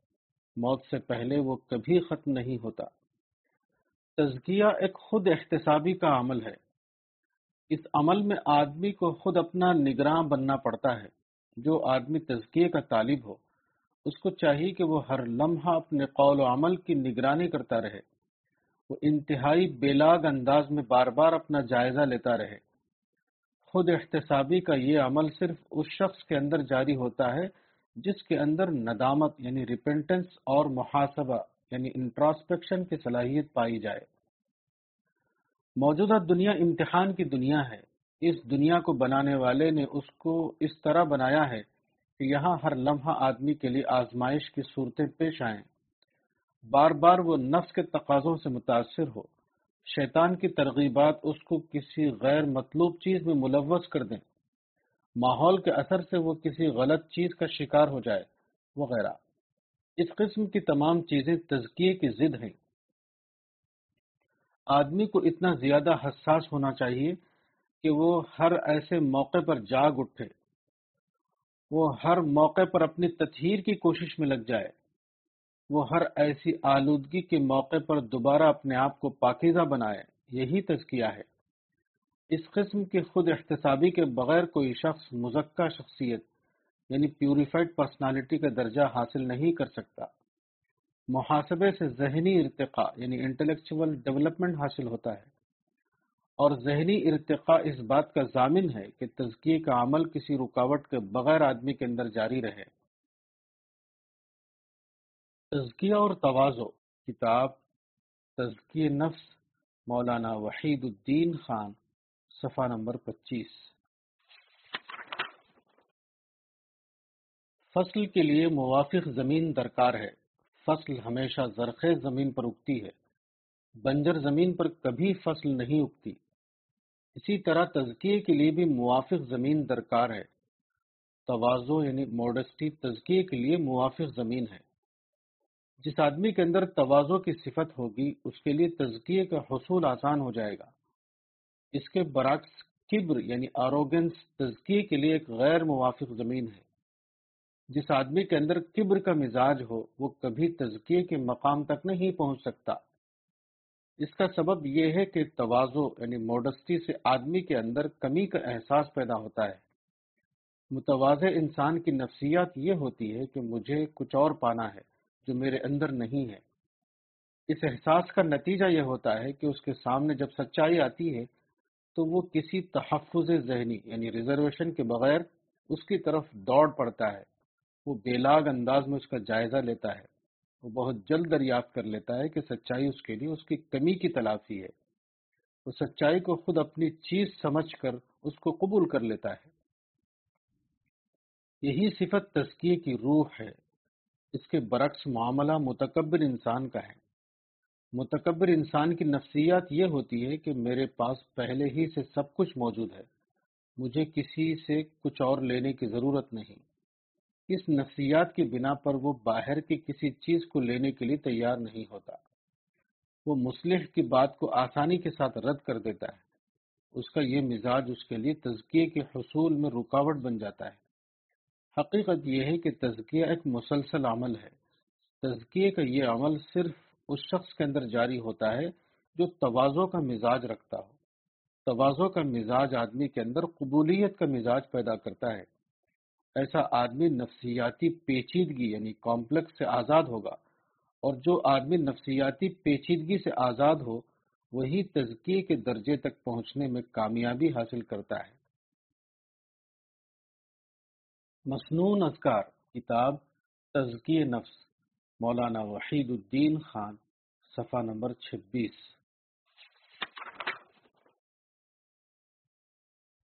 حدیث کی کتابوں میں ایسی روایتیں آئی ہیں جن سے یہ معلوم ہوتا کہ رسول اللہ صلی اللہ علیہ وسلم مختلف اوقات میں کچھ کلمات ادا کرتے تھے، جن کو ذکر و دعا کے کلمات کہا جاتا ہے۔ یہ کلمات عام طور پر مسنون ذکر یا مسنون دعا کے نام سے مشہور ہے عام تصور یہ ہے کہ یہ مسنون اذکار تزکیے کا سب سے بڑا ذریعہ ہے اور تزکیہ یہ ہے کہ آدمی ان اذکار کو یاد کر لے اور مختلف موقع پر ان کو دہراتا رہے۔ مسنون اذکار کا یہ تصور ایک ناقص تصور ہے۔ مسنون اذکار دراصل مسنون کیفیات ہیں، نہ کہ سادہ معنوں میں صرف مسنون الفاظ۔ اس معاملے میں اصل حقیقت یہ ہے کہ رسول اللہ صلی اللہ علیہ وسلم اپنی اعلی معرفت کی بنا پر ربانی کیفیات سے معمور رہتے تھے۔ آپ کی یہ داخلی حالت مختلف مواقع پر آپ کی زبان سے نکل پڑتی تھی۔ آج جو لوگ حدیث کی کتابوں کو پڑھتے ہیں، وہ صرف الفاظ نبوی سے واقف ہوتے ہیں۔ وہ کیفیات نبوی سے واقف نہیں ہو پاتے۔ اس بنا پر وہ الفاظ کو اصل سمجھ لیتے ہیں، کیونکہ وہ کتاب میں درج نہیں۔ مسنون اذکار کا یہ تصور مسنون اذکار کی تصغیر ہے۔ وہ مسنون اذکار کا صحیح تعارف نہیں۔ حقیقت کے اعتبار سے مسنون اذکار کا مطلب یہ ہے کہ آدمی اپنے شعور کو جگائے، وہ مسلسل تفکیری عمل کے ذریعے اپنے اندر ایسی شخصیت کی تعمیر کرے جو ربانی کیفیات میں جینے والی ہو۔ یہ گویا کہ مصنون اذکار سے پہلے کی سنت ہے۔ آدمی کو چاہیے کہ وہ مصنون اذکار سے پہلے کی سنت کو اپنے اندر زندہ کرے۔ اس کے بعد اس کی زبان سے ذکر و دعا کے جو کلمات نکلیں گے، وہی اس کے لیے مصنون اذکار ہوں گے۔ اس طرح کی ربانی شخصیت تیار کیے بغیر جو آدمی مصنون اذکار کو دہرائے، وہ صرف الفاظ کی تکرار ہے، نہ کہ حقیقی معنوں میں مصنون اذکار پر عمل۔ لوگ شعوری یا غیر شعوری طور پر یہ سمجھتے ہیں کہ مصنون اذکار ذکر کے مقدس الفاظ ہیں۔ ان الفاظ میں پرسرار طور پر کچھ خواص چھپے ہوئے ہیں، مگر یہ درست نہیں۔ حقیقت یہ ہے کہ مسنون اذکار دراصل مسنون کیفیات کو بتانے والے الفاظ ہیں، نہ کہ مجرد طور پر صرف مسنون الفاظ۔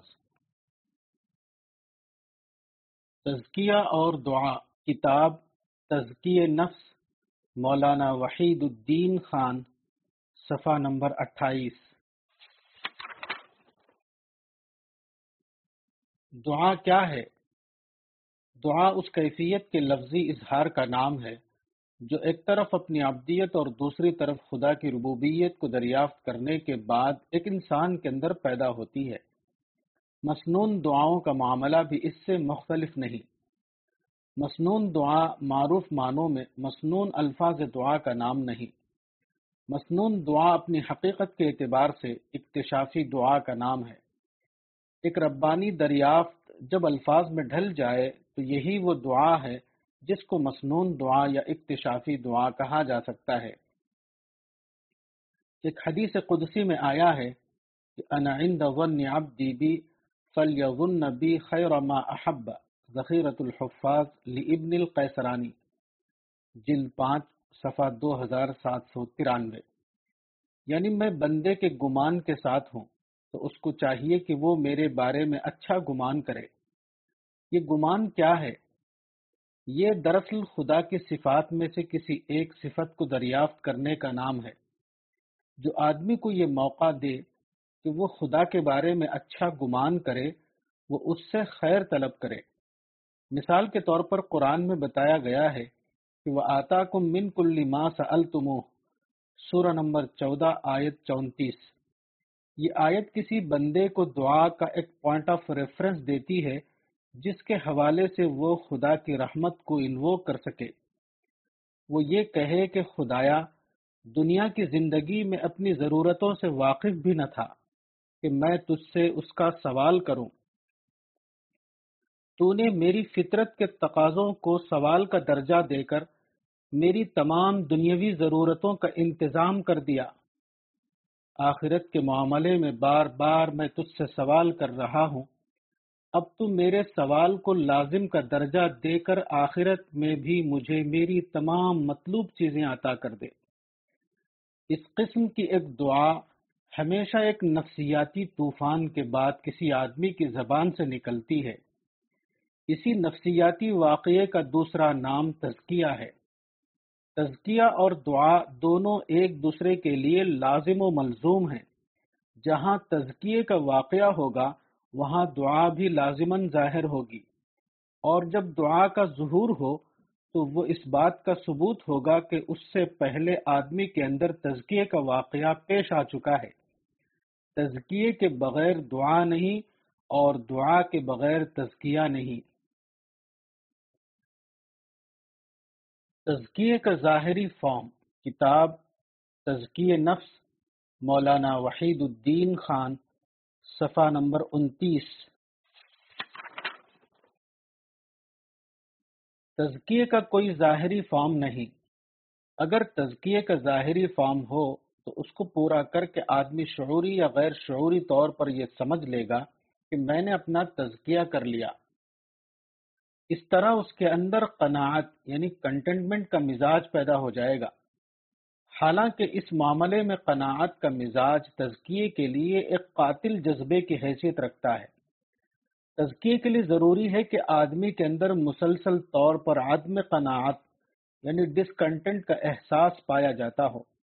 عدم قناعت کا جذبہ تزکیے کے عمل کو مسلسل طور پر جاری رکھنے کا باعث ہے۔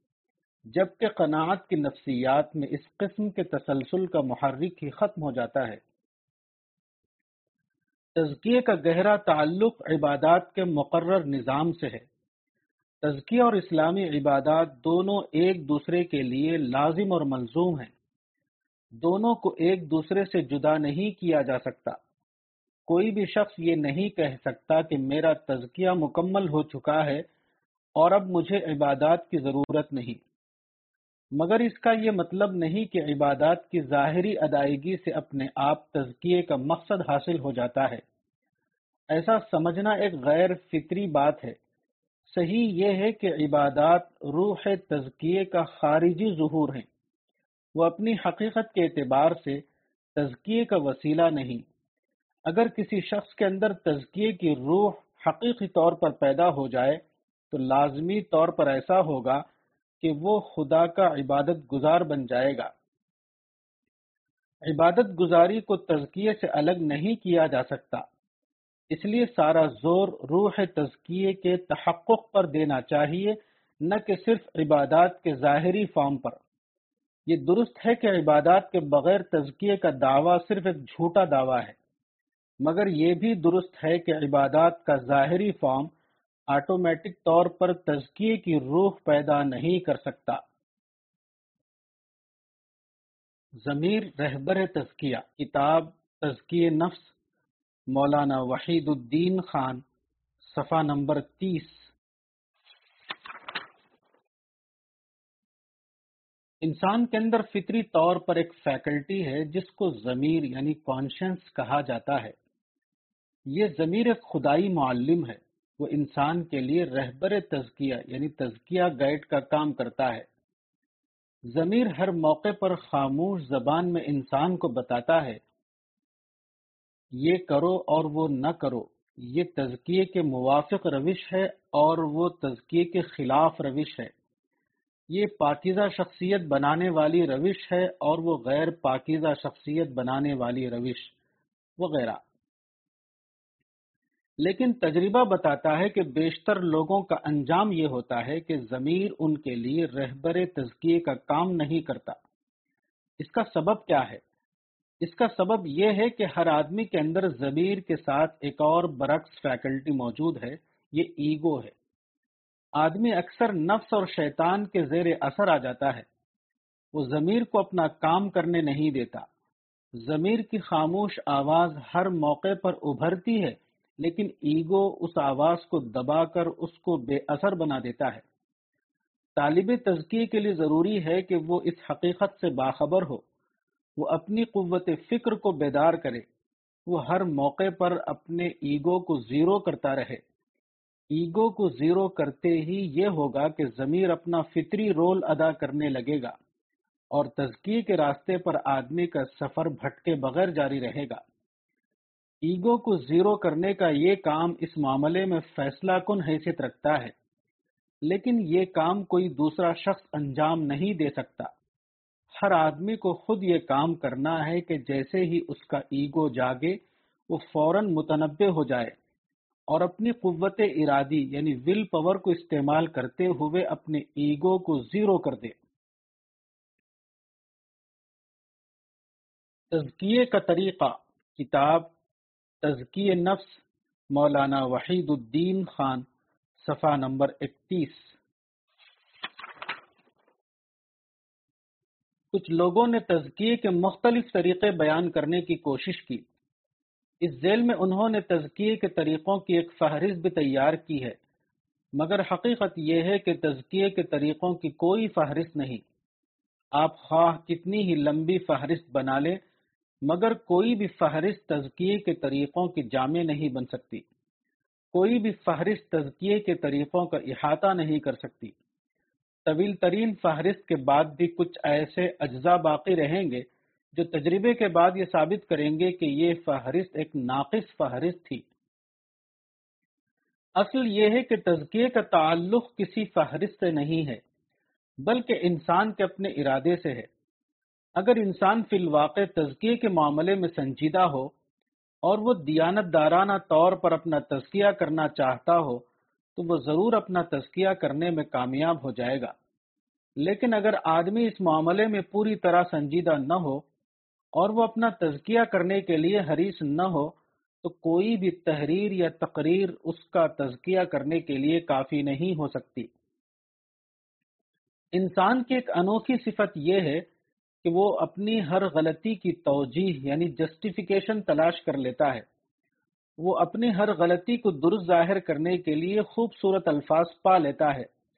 ایسی حالت میں کوئی بھی مسلح یا مربی اس کا تزکیہ نہیں کر سکتا۔ تزکیے کے لیے ضروری ہے کہ آدمی خود اپنے بارے میں ایک باشعور فیصلہ کرے۔ اس کا یہ فیصلہ اتنا زیادہ محکم ہو کہ وہ ہر حال میں اس پر قائم رہے۔ اس معاملے میں کسی بھی عذر یعنی ایکسکیوز کو وہ اپنے لیے عذر نہ بنائے۔ تزکیے کے معاملے میں اصل چیز تزکیے کا ارادہ ہے۔ یہ ارادہ اتنا زیادہ قوی ہونا چاہیے کہ کوئی بھی چیز آدمی کو اس سے ہٹا نہ سکے۔ کوئی بھی اندیشہ اس کے ارادے کو کمزور نہ کر سکے۔ اس معاملے میں وہ کسی بھی دباؤ کو قبول کرنے پر راضی نہ ہو۔ اس کا یہ قول ہو کہ مجھے لازمی طور پر اپنا تزکیہ کرنا ہے۔ خواہ مجھے اس کی کوئی بھی عملی یا نفسیاتی قیمت دینا پڑے۔ تزکیے کا زیادہ مؤثر طریقہ کتاب تزکیے نفس، مولانا وحید الدین خان، صفحہ نمبر تینتیس۔ تزکیے کا ایک طریقہ یہ ہے کہ مجرد ایبسٹریکٹ طور پر اس کے کچھ اصول مقرر کر دیے جائیں اور اس کو لکھ کر لوگوں کو پڑھنے کے لیے دے دیا جائے۔ یہ بھی تزکیے کا ایک طریقہ ہو سکتا ہے۔ لیکن تزکیے کا زیادہ مؤثر طریقہ یہ ہے کہ اس کو کسی پیش آمدہ صورتحال سے وابستہ یعنی ریلیٹ کر کے بتایا جائے۔ اس دوسرے طریقے کی ایک صورت یہ ہے کہ اس کے لیے ایک زندہ مربی یا مزکی موجود ہو۔ دوسرا طریقہ یہ ہے کہ آدمی خود اپنے شعور کو اتنا زیادہ ترقی یافتہ بنائے کہ وہ خود ہی ہر تجربہ اور ہر مشاہدے میں تزکیے کا پہلو دریافت کرے اور اس کو اپنے ذہن کا جز بنا لے۔ حضرت ابو ذر ایک صحابی ہیں۔ وہ کہتے ہیں کہ رسول اللہ صلی اللہ علیہ وسلم اگر ایک چڑیا کو ہوا میں اپنے پروں سے اڑتے ہوئے دیکھتے تو اس سے آپ ہمیں کوئی معرفت کی یاد دہانی کراتے۔ وما يقلب طائر جناحيه في السماء الا ذكر لنا منه علما الطبقات لابن سعد، رقم الحدیث 2354 یہ پیش آمدہ صورتحال کے حوالے سے تزکی کی تعلیم دینے کی ایک مثال ہے۔ تزکیے کا کوئی مجرد طریقہ نہیں۔ حقیقت یہ ہے کہ کوئی مجرد طریقہ تزکیے کا مؤثر ذریعہ نہیں بن سکتا۔ تزکیے کا مؤثر طریقہ یہ ہے کہ آدمی اپنے آپ کو اتنا زیادہ باشعور بنائے کہ اس کے اندر توسم، سورہ نمبر پندرہ، آیت پچہتر کی صفت پیدا ہو جائے۔ وہ پیش آمدہ واقعات کو تزکیے سے وابستہ یعنی ریلیٹ کر کے اس سے ربانی سبق لے سکے۔ تزکیے کا مواد روز مرہ کے تجربات میں ہوتا ہے۔ روز مرہ کے تجربات کو تزکیے کی نظر سے دیکھنا سیکھ لیجیے۔ اس کے بعد ہر تجربہ اور ہر مشاہدہ آپ کے لیے تزکیے کا ذریعہ بن جائے گا۔ تزکیے کا وسیلہ، کتاب تزکیے نفس، مولانا وحید الدین خان، صفحہ نمبر چونتیس۔ تزکیے کا وسیلہ کیا ہے؟ روایتی طور پر کچھ چیزوں کو تزکیے کا وسیلہ سمجھا جاتا ہے۔ نوافل تلاوت مصنون اذکار، مراقبہ، صحبت، بزرگوں کے واقعات وغیرہ۔ اس سوچ کا مطلب تزکیے کو ایک مقرر کورس یا مینول جیسا معاملہ سمجھنا ہے۔ مگر حقیقت یہ ہے کہ تزکیے کا کوئی متعین کورس نہیں۔ تزکیہ ایک زندہ واقعہ ہے اور زندہ عمل ہی کے ذریعے اس کو حقیقی طور پر حاصل کیا جا سکتا ہے۔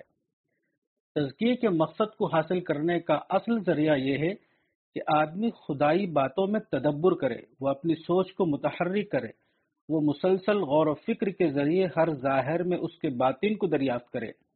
یہی دریافت تزکیہ پسند آدمی کی غذا ہے۔ مثلا آپ نے ایک چڑیا کو دیکھا۔ چڑیا کو دیکھ کر آپ کو یہ حدیث رسول یاد آئی کہ اہل جنت کے دل چڑیا کے مانند ہوں گے۔ افعدتہم مثل افعدت الطیر۔ اس کے بعد آپ اپنے بارے میں غور کرنے لگے کہ کیا میرا دل بھی چڑیا کے مانند ہے؟ کیا میں بھی اسی طرح منفی سوچ سے خالی ہوں جس طرح چڑیا کا دل منفی سوچ سے خالی ہے؟ کیا میں بھی اسی طرح ہرس سے پاک ہوں جس طرح چڑیا ہرس سے پاک ہوتی؟ کیا میں بھی اسی طرح بے ضرر یعنی ہارملیس ہوں جس طرح چڑیا بے ضرر ہوتی ہے؟ کیا میں بھی اسی طرح قانون فطرت کی پیروی کرتا ہوں جس طرح چڑیا قانون فطرت کی پیروی کرتی ہے؟ یہی سوچ تزکیے کی اصل روح ہے۔ اس قسم کی احتسابی سوچ کے بغیر کسی شخص کا تزکیہ نہیں ہو سکتا۔ تزکیہ اپنی حقیقت کے اعتبار سے اپنی تعمیر آپ کا ایک عمل ہے۔ تزکیے میں آدمی کو خود اپنا مزکی اور معلم بننا پڑتا ہے۔ کسی دوسرے شخص کی صحبت یا کسی دوسرے شخص کی تبلیغ بذات خود کسی کے لیے مؤثر نہیں بن سکتی۔ دوسرا کوئی شخص آپ کو ابتدائی رہنمائی دے سکتا ہے، لیکن اس رہنمائی کو تکمیل تک پہنچانا آپ کا اپنا کام ہے۔ تزکیے کے عمل میں کسی دوسرے شخص کا حصہ اگر ایک فیصد ہے، تو آپ کا اپنا حصہ ننانوے فیصد۔ تزکیہ ذہنی ارتقاء، کتاب تزکی نفس، مولانا وحید الدین خان، صفحہ نمبر پینتیس۔ تزکیے کے اصل معنی تطہیر یعنی پیوریفیکیشن کے ہیں۔ اسی سے اس میں ایک اور مفہوم شامل ہوا ہے اور وہ بڑھنا یا نمو ہے۔ اس اعتبار سے یہ کہنا درست ہوگا کہ تزکیے سے مراد وہی ہے جس کو ذہنی ارتقاء یعنی انٹلیکچول ڈیولپمنٹ یا روحانی ارتقاء کہا جاتا ہے۔ ذہن یعنی مائنڈ کوئی جامد چیز نہیں، وہ ایک نمو پذیر چیز ہے۔ وہ درخت کی طرح مسلسل بڑھتا رہتا ہے۔ اسی عمل کو قرآن میں ازدیاد ایمان، سورہ نمبر 48 آیت چار کہا گیا ہے۔ ازدیاد ایمان سے مراد ازدیاد شعور ہے، اور ازدیاد شعور ہی کا دوسرا نام ذہنی ارتقاء ہے۔ حقیقی ایمان وہی ہے جو کبھی جمود یعنی اسٹیگنیشن کا شکار نہ ہو۔ جو یقین اور ایمان باللہ کے اعتبار سے مسلسل بڑھتا رہے۔ یہ تزکیہ یا شعوری اضافہ کس طرح ہوتا ہے؟ اس کا ذریعہ غور و فکر یعنی کانٹمپلیشن ہے۔ یہ غور و فکر اپنے آپ میں ایک مسلسل عمل ہے۔ قرآن اور حدیث میں غور و فکر، سیرت رسول میں غور و فکر، صحابہ کی زندگی میں غور و فکر، دوسرے موضوعات انسانی پر غور و فکر، کائنات پر غور و فکر غرض ذرے سے لے کر آفتاب تک ہر چیز پر غور و فکر۔ اس کے علاوہ سنجیدہ مذاکرات کے دوران غور و فکر۔ اس غور و فکر کے درمیان ایسا ہوتا ہے کہ ذہن میں نئے نئے خیالات آتے ہیں۔ معلوم باتوں کی نئی نئی توجیحات سمجھ میں آتی ہیں۔ واقعات و حقائق کے نئے نئے رخ علم میں آتے ہیں وغیرہ۔ جس آدمی کو سچا ایمان حاصل ہو اس کا حال یہ ہوگا کہ ہر مطالعہ اور ہر مشاہدہ اس کے لیے ربانی دریافت کا سبب بنتا رہے گا۔ ہر تجربہ اس کے لیے خدا سے قربت کا ذریعہ بن جائے گا۔ اس کا ایمان ابتدان اگر ایک بیج تھا تو اس طرح بڑھتے بڑھتے وہ ایک پورا درخت بن جائے گا۔ اسی فکری اور روحانی عمل کا اسلامی نام تزکیہ ہے۔ ایمان اگر اسلام میں داخلے کا عنوان ہے تو تزکیہ ایمان کے ارتقاء کا عنوان۔ تزکیہ اور علم، کتاب تزکی نفس، مولانا وحید الدین خان، صفحہ نمبر چھتیس۔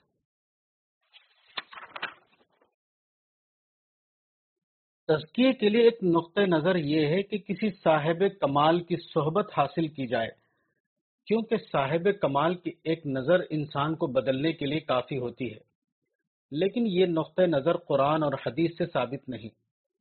قرآن اور حدیث کے مطابق تزکیے کا مقصد آدمی کے خود اپنے غور و فکر سے حاصل ہوتا ہے۔ آدمی کے اندر صحیح مزاج ہو اور وہ کتابوں کا نیز فطرت کا مطالعہ کرے، تو اس سے وہ ایسے معانی عکس کرے گا جو اس کی شخصیت کا تزکیہ کرنے والے ہوں۔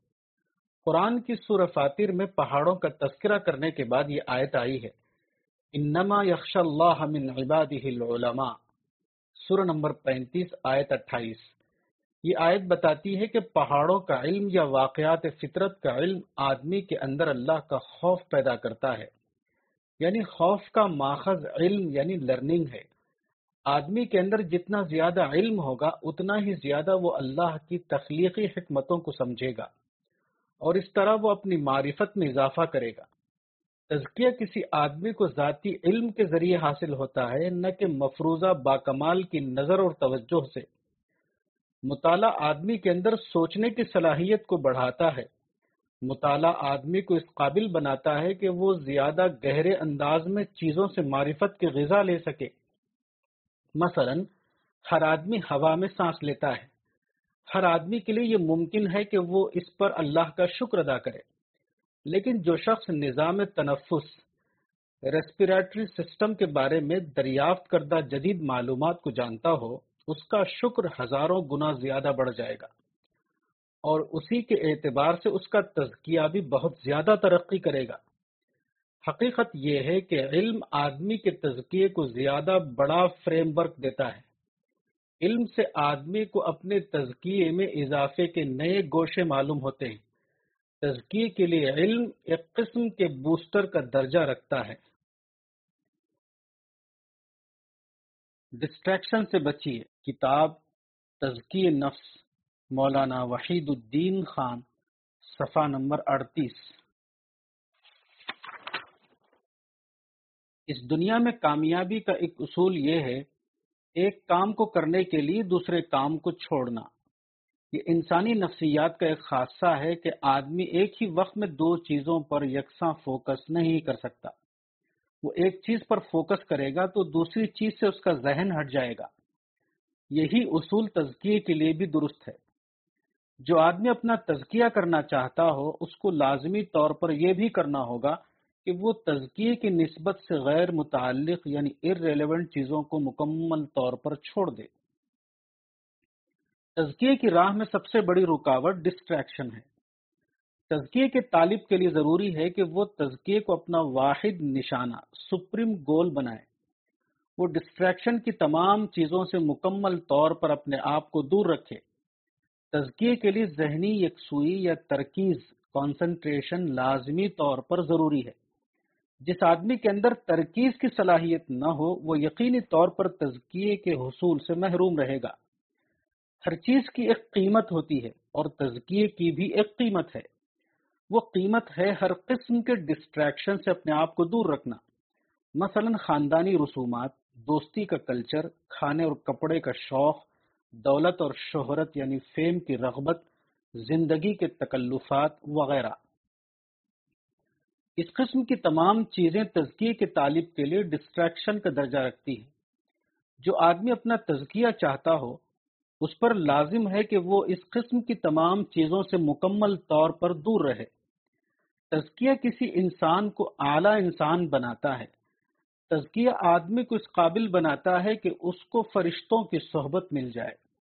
تزکیے کے ذریعے آدمی اس قابل ہو جاتا ہے کہ وہ خدا کے پڑوس میں جینے لگے۔ تزکیے کے بغیر آدمی سوکھی لکڑی کے مانند ہے، تزکیے کے بعد آدمی ایک شاداب درخت بن جاتا ہے۔ تزکیہ کسی پرسرار چیز کا نام نہیں، وہ وہی چیز ہے جس کو دوسرے الفاظ میں ایمانی شعور کی بیداری کہا جا سکتا ہے۔ تزکیہ اور عصری تقاضا۔ کتاب تزکیہ نفس، مولانا وحید الدین خان، صفحہ نمبر انچالیس۔ ہر زمانے کا ایک طرز فکر ہوتا ہے۔ آدمی کسی بات کو صرف اس وقت قبول کرتا ہے جبکہ وہ اس کے طرز فکر کے مطابق ہو۔ اسی کو مائنڈ کا ایڈریس ہونا کہتے ہیں۔ انسانی ذہن کی رعایت جس طرح دوسرے معاملات میں ضروری ہے، اسی طرح وہ تزکی کے معاملے میں بھی ضروری ہے۔ قدیم زمانہ روایتی طرز فکر کا زمانہ تھا، مگر موجودہ زمانہ سائنسی طرز فکر کا زمانہ ہے۔ موجودہ زمانے میں لوگوں کا تزکیہ کرنے کے لیے ضروری ہے کہ بات کو اس طرح کہا جائے جس سے ان کا ذہن ایڈریس ہو سکے۔ تزکیے کی اصل موجودہ زمانے میں بھی آئین وہی ہے جو کہ قدیم زمانے میں تھی۔ البتہ دونوں میں ایک فرق ہے اور وہ اسلوب کلام اور طرز استدلال یعنی ریزننگ کا فرق ہے۔ قدیم زمانے میں روایتی اسلوب لوگوں کے لیے مؤثر ہو سکتا تھا۔ لیکن موجودہ زمانے میں مؤثر تزکیے کے لیے ضروری ہے کہ اسلوب کلام کو بدلا جائے۔ صرف اسی صورت میں یہ ممکن ہے کہ آج کا انسان تزکی کی اہمیت کو سمجھے اور اس کو اپنی زندگی میں اختیار کرے۔ مثال کے طور پر قدیم زمانے میں اصلاح نفس کا لفظ بولا جاتا تھا۔ یہ لفظ قدیم روایتی ذہن کو متاثر کرنے کے لیے کافی تھا۔ لیکن آج کا انسان اس حقیقت کو اس وقت زیادہ سمجھ پاتا ہے جبکہ اس بات کو بتانے کے لیے لفظ بدل دیا جائے اور یہ کہا جائے کہ ہر انسان مختلف اسباب سے متاثر ذہن یعنی کنڈیشن مائنڈ کا کیس بن جاتا ہے۔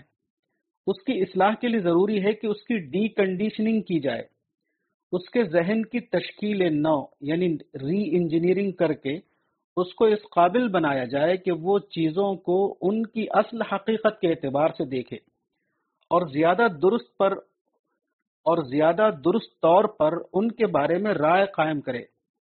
اس اسلوب تزکیے پر لوگوں کو مخاطب کرنے کے لیے ضروری ہے کہ مزکی کا مطالعہ وسیع ہو، وہ قدیم کے ساتھ جدید باتوں سے واقفیت رکھتا ہو۔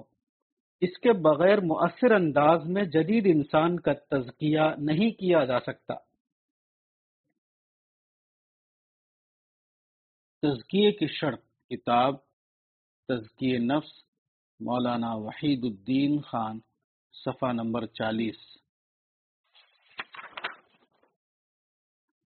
تزکیہ کوئی فنی علم نہیں، فنی علم کو لفظوں میں پوری طرح بیان کیا جا سکتا ہے، لیکن تزکیہ معرفت کا علم ہے، اور معرفت کے علم کو الفاظ میں صرف جزی طور پر بیان کرنا ممکن ہے، نہ کہ کلی طور پر۔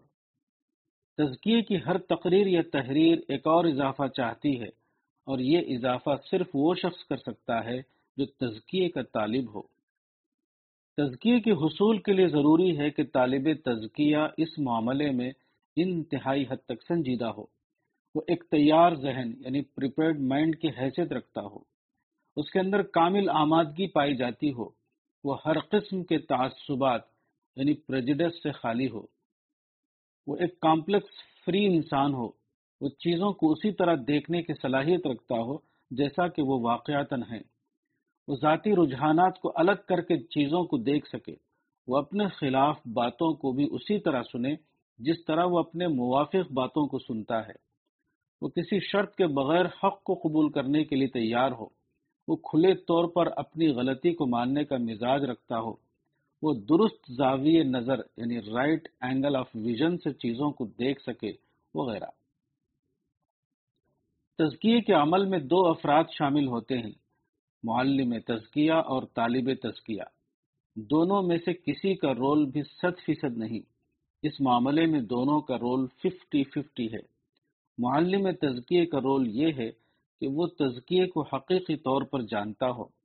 اس نے قرآن اور حدیث کے گہرے مطالعے کے ذریعے تزکیے کو درست طور پر سمجھا ہو اور پھر اس کو اس کے خالص انداز میں بیان کر سکے۔ اس معاملے میں دوسرا نصف رول طالب تزکیے کا ہے۔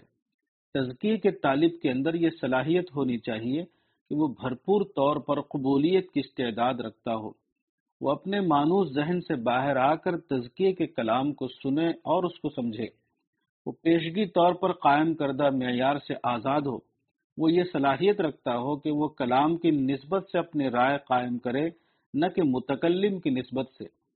جس آدمی کے اندر یہ صفات موجود ہوں، وہی وہ شخص ہے جو تزکیے کے مقصد کو حاصل کرنے میں کامیاب ہوتا ہے۔ اعتراف حقیقت، کتاب تزکی نفس مولانا وحید الدین خان۔ صفحہ نمبر بیالیس۔ اعلی انسانیت یہ ہے کہ آدمی حقیقت واقعے کا اعتراف کرے۔ کسی انسان کے لیے اصل چیز یہی ہے۔ اکتشاف حقیقت یعنی ڈسکوری آف ریالٹی کا نتیجہ اعتراف یعنی اکنالجمنٹ ہے۔ آدمی اگر حقیقت واقعے سے بے خبر ہو تو وہ ایک جاہل یعنی اگنورنٹ انسان شمار ہوگا۔ حقیقت واقعے کی دریافت کے بعد اگر کسی شخص کا حال یہ ہو کہ وہ اس کو دل کے اندر تو محسوس کرے، لیکن زبان سے بول کر وہ اس کا اعلان نہ کرے، تو یہ روش، منافقت کی روش ہے۔ اور اگر ایسا ہو کہ حقیقت واقعے کی دریافت کے بعد وہ اس کو اصل ہستی کے بجائے کسی اور سے منسوب کر دے، یا وہ خود اس کا کریڈٹ لینے لگے، تو ایسا آدمی جھوٹ یعنی فالس ہوڈ پر کھڑا ہوا ہے۔ یہ عمل کوئی سادہ عمل نہیں۔ یہ دراصل صحیح رخ پر انسانی شخصیت کا ارتقاء ہے اور اسی کا دوسرا نام تزکیہ ہے۔ تزکیہ کسی پرسرار چیز کا نام نہیں ہے۔ تزکیہ اس شعوری بیداری کا نتیجہ ہے کہ آدمی ہر چیز کو خدا کے خانے میں ڈال سکے۔ ہر تجربہ اس کے لیے خدا سے تعلق بڑھانے کا ذریعہ بن جائے۔ انہی تجربات کے دوران وہ اعلیٰ شخصیت بنتی ہے جس کو مزکہ شخصیت یعنی پیوریفائڈ پرسنالٹی کہا جاتا ہے۔ حقیقت یہ ہے کہ یہ سارا معاملہ صحیح انتصاب یعنی رائٹ اٹریبیوشن اور غلط انتصاب یعنی رانگ اٹریبیوشن کا معاملہ ہے۔ واقعات کو غلط طور پر کسی سے منسوب کرنا، اپنی روح کو آلودہ کرنا ہے۔ یہ تزکیے کے موقع پر اپنے آپ کو تزکیے سے محروم کر لینا ہے۔ اس کے برعکس جب آدمی واقعات کو خالق حقیقی کی طرف منسوب کرے، تو اس نے اپنی روح کو اوپر اٹھایا۔ تزکیے کے موقع کو استعمال کرتے ہوئے اس نے اپنے آپ کو وہ انسان بنایا جس کو تزکیہ یافتہ انسان کہا جاتا ہے۔ تزکیہ کسی خلا میں نہیں ہوتا، تزکیہ ہمیشہ حقیقی زندگی میں ہوتا ہے۔ تزکیے کے لیے جو چیز مطلوب ہے وہ بیدار ذہن یعنی اویکنڈ مائنڈ ہے۔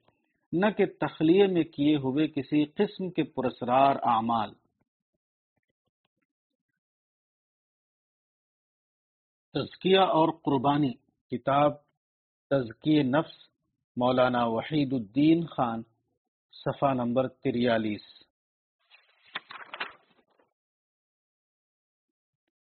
تزکیے کا حصول کوئی سادہ بات نہیں۔ تزکیے کے حصول کے لیے ہمیشہ ایک قربانی درکار ہوتی ہے۔ جسمانی قربانی نہیں بلکہ نفسیاتی قربانی۔ وہ قربانی ہے تزکیے کے حصول کی خاطر خلاف تزکیہ باتوں کو مکمل طور پر چھوڑ دینا۔ یہ فطرت کا ایک اصول ہے کہ ایک چیز کو پانے کے لیے دوسری چیز کو چھوڑنا پڑتا ہے۔ یہ اصول تزکیے کے معاملے میں بھی اتنا ہی اہم ہے جتنا کہ دوسرے معاملات میں۔ انہی میں سے ایک چیز ہے غلط عادتوں یعنی بیڈ ہیبٹس کو چھوڑنا۔ ہر عورت اور مرد اپنے ماحول کے اثر سے ایسی چیز کے عادی ہو جاتے ہیں جو تزکیے کی راہ میں رکاوٹ ہیں۔ تزکیے کے طالب کے لیے لازم ہے کہ وہ ایسی عادتوں کو مکمل طور پر چھوڑ دے۔ مثلا زیادہ بولنا اور کم سوچنا، خاندانی تقاضوں میں مشغول رہنا، کھانے اور کپڑے کا شوقین ہونا، تفریحی مجلسوں میں بیٹھنا، دوسروں کی کمیوں کا چرچا کرنا، شاپنگ اور آؤٹنگ۔ کفایت شیاری کے بجائے فضول خرچی، سچی اور نمائشی ذوق، تنقید کو برا ماننا اور تعریف پر خوش ہونا، دنیاوی چیزوں کا حریص ہونا، ضرورت پر قناعت نہ کرنا، سادگی یعنی سمپلسٹی کے بجائے تکلف کو پسند کرنا، وغیرہ۔ ہر چیز کی ایک قیمت ہوتی ہے اور تزکیے کو پانے کی بھی ایک قیمت ہے اور وہ قیمت ہے خلاف تزکیہ باتوں کو چھوڑنا۔ جو آدمی تزکیے کی باتیں کرے، لیکن وہ خلاف تزکیہ باتوں کو چھوڑنے پر راضی نہ ہو، ایسا آدمی بلا شبہ ایک غیر سنجیدہ انسان ہے اور غیر سنجیدہ مزاج کے ساتھ کبھی تزکیہ جمع نہیں ہوتا۔ حقیقت یہ ہے کہ جو آدمی تزکیے کی طلب میں سنجیدہ ہو، وہ خود ہی یہ جان لے گا کہ کیا چیزیں تزکیے کے موافق ہیں اور کیا چیزیں تزکیے کے خلاف۔ اس کی سنجیدگی لازمی طور پر اس کو مجبور کرے گی کہ وہ موافق تزکیہ باتوں کو اپنائے اور خلاف تزکیہ باتوں کو مکمل طور پر چھوڑ دے۔ سنجیدگی اس بات کی ضمانت ہے کہ آدمی ضرور تزکیے کے درجے تک پہنچ جائے، وہ ہرگز تزکیے سے محروم نہ رہے۔ تزکیہ ایک نفسیاتی عمل۔ کتاب تزکی نفس، مولانا وحید الدین خان، صفحہ نمبر چوالیس۔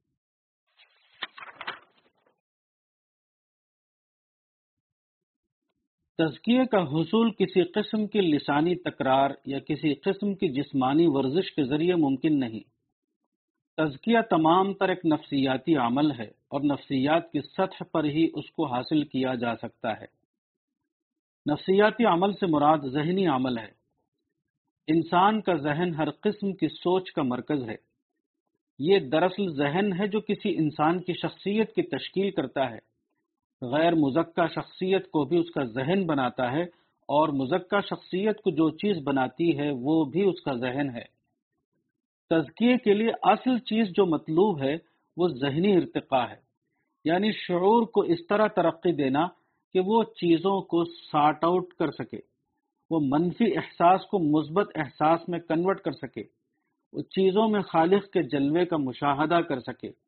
وہ مادی واقعات میں روحانی پہلو کو دریافت کر سکے، وہ خارجی اثرات سے محفوظ رہ کر سوچ سکے، وہ شیطان کی تزئین کو پہچان کر اسے رد کر سکے، وہ نفس کی ترغیبات سے اوپر اٹھ کر سوچ سکے، اس کو مستقبل بینی کی نظر حاصل ہو جائے، وہ بے نتیجہ کام سے اپنے آپ کو دور رکھے، وہ اپنے حقیقی خیر خواہ کو پہچاننے والا ہو، وہ نصیحت کو قبول کرے، خواہ وہ اس کے مزاج کے خلاف ہو وہ اپنے خلاف سوچنے کی صلاحیت رکھتا ہو۔ وہ مادیات سے گزر کر روحانیات کو اپنا نشانہ بنائے۔ اس کی سوچ آخرت رخی سوچ بن جائے وغیرہ۔ یہ تمام کام نفسیات کی سطح پر انجام پاتے ہیں۔ وہ انسان کی گہری سوچ سے تعلق رکھتے ہیں۔ جس آدمی کے اندر گہری سوچ نہ ہو، وہ کبھی تزکیے کے اعلیٰ درجے تک نہیں پہنچ سکتا۔ جس آدمی کے اندر گہری سوچ ہو اسی کے اندر تزکیے کا عمل جاری ہوگا۔ تزکیہ دراصل نفسیاتی تزکیے کا دوسرا نام ہے۔ تزکیہ اول نفسیات کی سطح پر ہوتا ہے۔ اس کے بعد یہ ممکن ہوتا ہے کہ انسان کے پورے وجود کی سطح پر تزکیے کا اظہار ہو۔ مثبت نفسیات کی اہمیت۔ کتاب تزکی نفس مولانا وحید الدین خان، صفحہ نمبر چھیالیس۔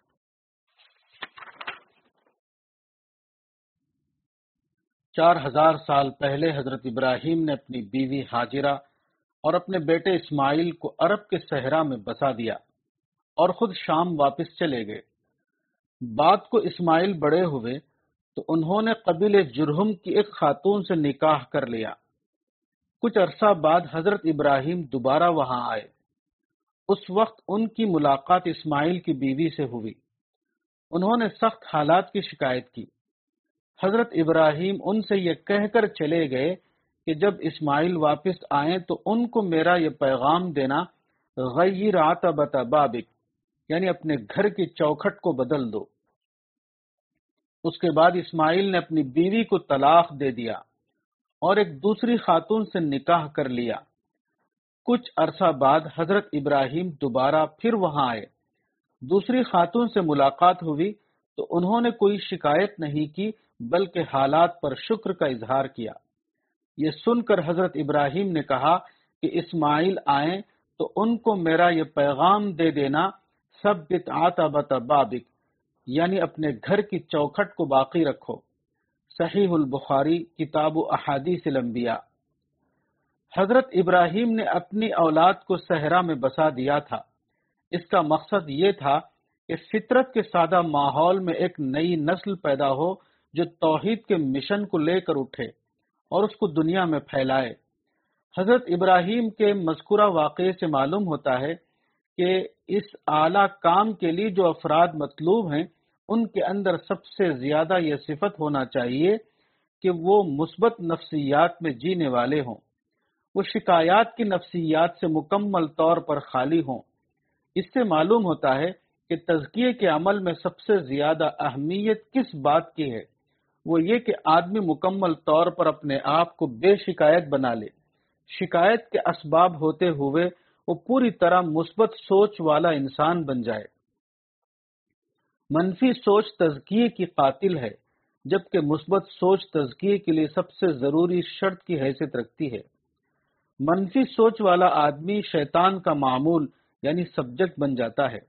اس کے برعکس مثبت سوچ والا آدمی فرشتوں کی صحبت میں جینے لگتا ہے۔ اور یہ ایک حقیقت ہے کہ تزکیے کا حصول فرشتوں کی مدد کے بغیر ممکن نہیں۔ تزکیے کی اصل محاسبہ، کتاب تزکیے نفس، مولانا وحید الدین خان، صفحہ نمبر سینتالیس۔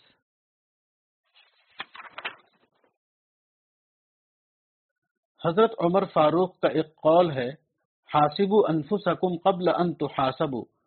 مسند الفاروق، جلد دو، صفحہ 618 یعنی اپنا محاسبہ کر لو، اس سے پہلے کہ تمہارا محاسبہ کیا جائے۔ یہی محاسبہ تزکیے کی اصل ہے۔ تزکیہ کسی تربیتی کیمپ کے ذریعے نہیں ہوتا۔ تزکیہ درس و تدریس کے ذریعے نہیں ہوتا۔ تزکیہ کسی قسم کے اعمال و اشغال کے ذریعے بھی نہیں ہوتا۔ تزکیے کے واحد ذریعہ محاسبہ ہے یعنی اپنا احتساب یعنی انٹراسپیکشن کرنا، خود اپنا نگراں بن جانا، اپنے بارے میں سوچ سوچ کر خود اپنی اصلاح کرنا۔ انسان واحد مخلوق ہے جو سوچنے کی صلاحیت رکھتا ہے۔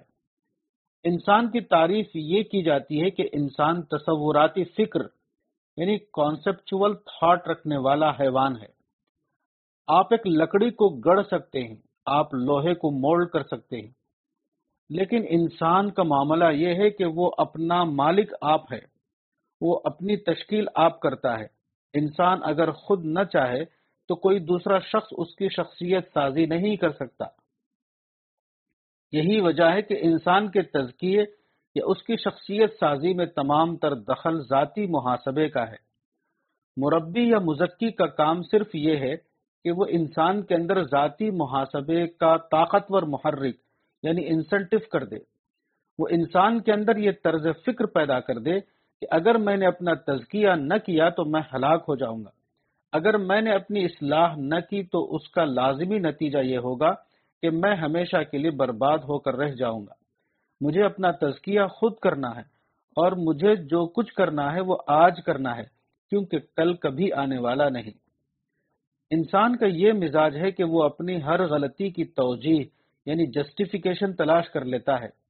اس کو ہمیشہ اپنے آپ کو درست ثابت کرنے کے لیے کچھ الفاظ مل جاتے ہیں۔ تزکیے کے لیے ضروری ہے کہ انسان کے اس مزاج کو مکمل طور پر ختم کر دیا جائے۔ مگر اس مزاج کا خاتمہ انسان کے خود اپنے اختیار میں ہے، وہ کسی بھی دوسرے شخص کے اختیار میں نہیں۔ محاسبہ کیسے؟ کتاب تزکی نفس، مولانا وحید الدین خان، صفحہ نمبر اڑتالیس۔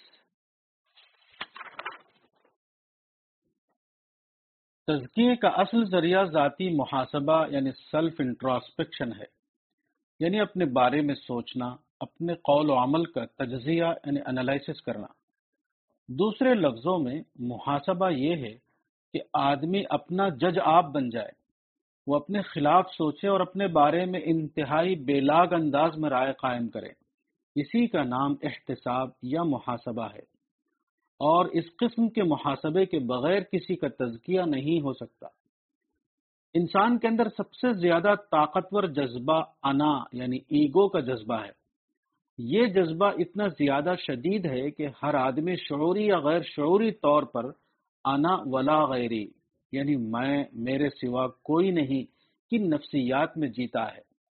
یہی وجہ ہے کہ ہر آدمی کے اندر بہت جلد خود فکری یعنی سیلف تھنکنگ کی نفسیات پیدا ہو جاتی ہے یعنی خود پسندی کی نفسیات۔ اس قسم کی نفسیات تزکیے کی قاتل ہے۔ صحیح یہ ہے کہ آدمی کے اندر اینٹی سیلف سوچ یعنی اینٹی سیلف تھنکنگ پیدا ہو۔ وہ اپنے خلاف سوچے اور اپنے خلاف سن سکے۔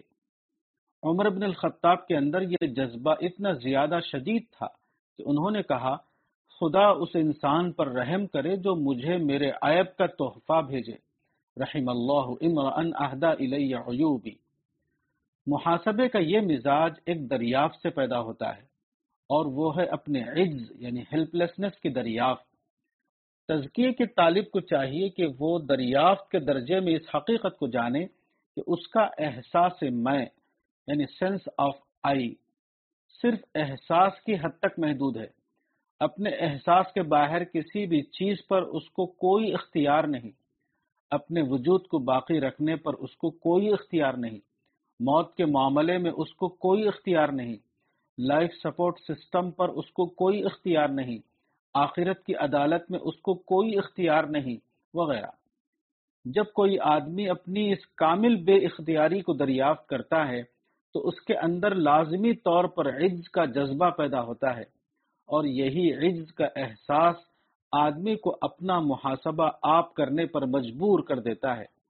اسی دریافت میں تزکیے کا اصل راز چھپا ہوا ہے۔ پرچہ آؤٹ۔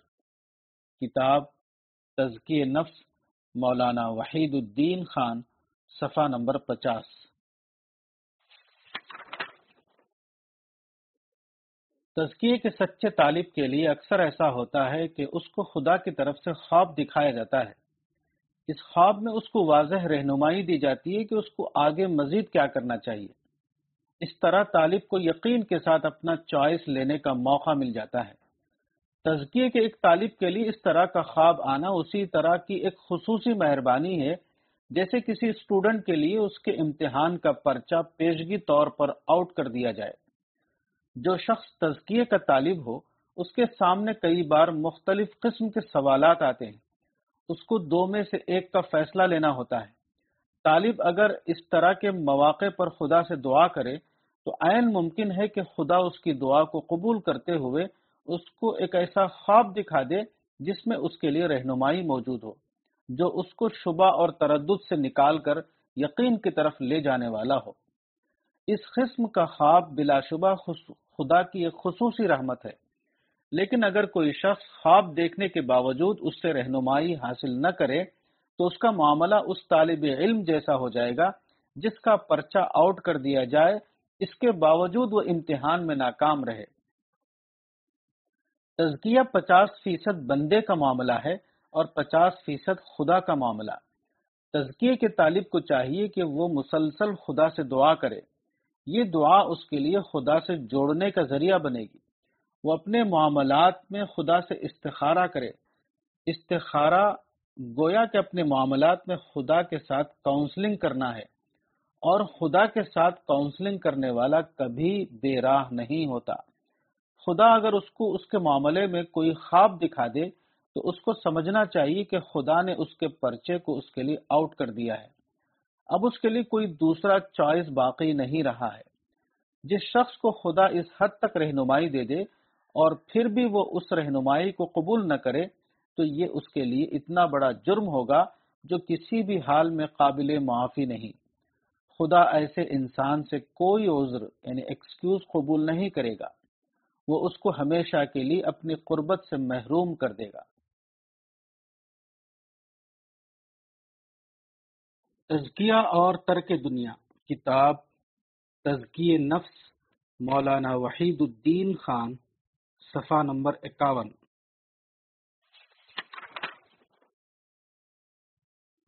بعد کے زمانے میں کچھ لوگوں نے تزکیے کے لیے ترک دنیا کا طریقہ اختیار کیا۔ لیکن تزکیے کے لیے نفسیاتی معنوں میں دنیا سے بے رغبتی مطلوب ہے، نہ کہ عملی معنوں میں دنیا کو چھوڑ دینا۔ دنیا کو چھوڑنے کا نظریہ دراصل غیر دائیانہ ذہن کی پیداوار ہے۔ دنیا میں لازمی طور پر انسان بھی شامل ہے۔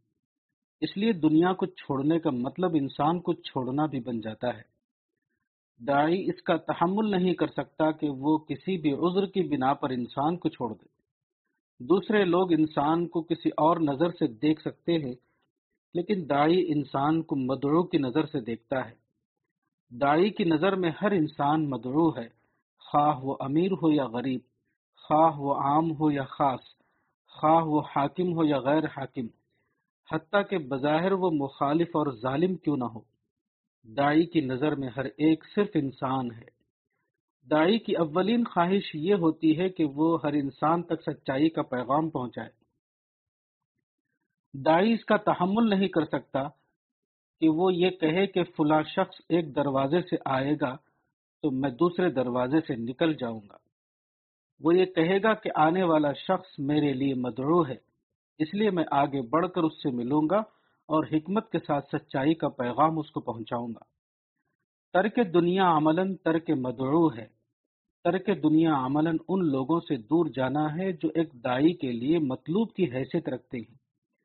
ایک تاجر ہر چیز کو چھوڑ سکتا ہے، لیکن وہ اپنے گاہک یعنی کسٹمر کو نہیں چھوڑ سکتا۔ اس طرح ایک دائی ہر دوسری چیز کو برداشت کر سکتا ہے، لیکن وہ اس کو برداشت نہیں کر سکتا کہ وہ مدعو کو چھوڑ کر کسی الگ تھلگ مقام پر چلا جائے۔ مدعو کے درمیان رہتے ہوئے اگر اس کو کوئی مصیبت پیش آتی ہے، اگر اس کے دامن پر کیچڑ کے دھبے لگ جاتے ہیں، تب بھی وہ کیچڑ کو نظر انداز کرے گا، لیکن وہ مدعو سے بے تعلقی کو برداشت نہیں کر سکتا۔ ایک مومن کا مطلوب جس طرح تزکیہ ہے، اسی طرح اس کا مطلوب دعوت بھی ہے۔ اور ایک سچے مومن کے لیے ممکن نہیں کہ وہ تزکیے کو چھوڑ دے یا وہ دعوت سے دست بردار ہو جائے۔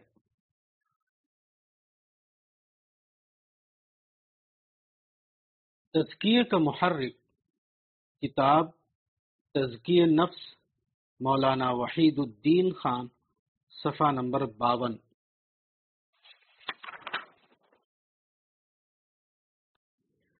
تزکیے کا محرک۔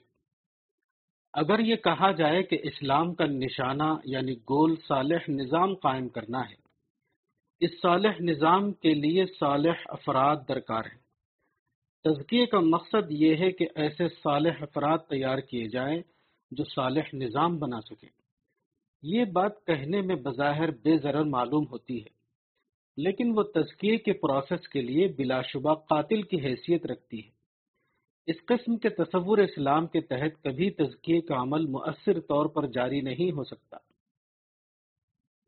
اس امتحان کی دنیا میں انسان کو ایسے حالات کے درمیان رہنا پڑتا ہے جہاں ہر طرف تزکیے کے خلاف اسباب موجود ہیں۔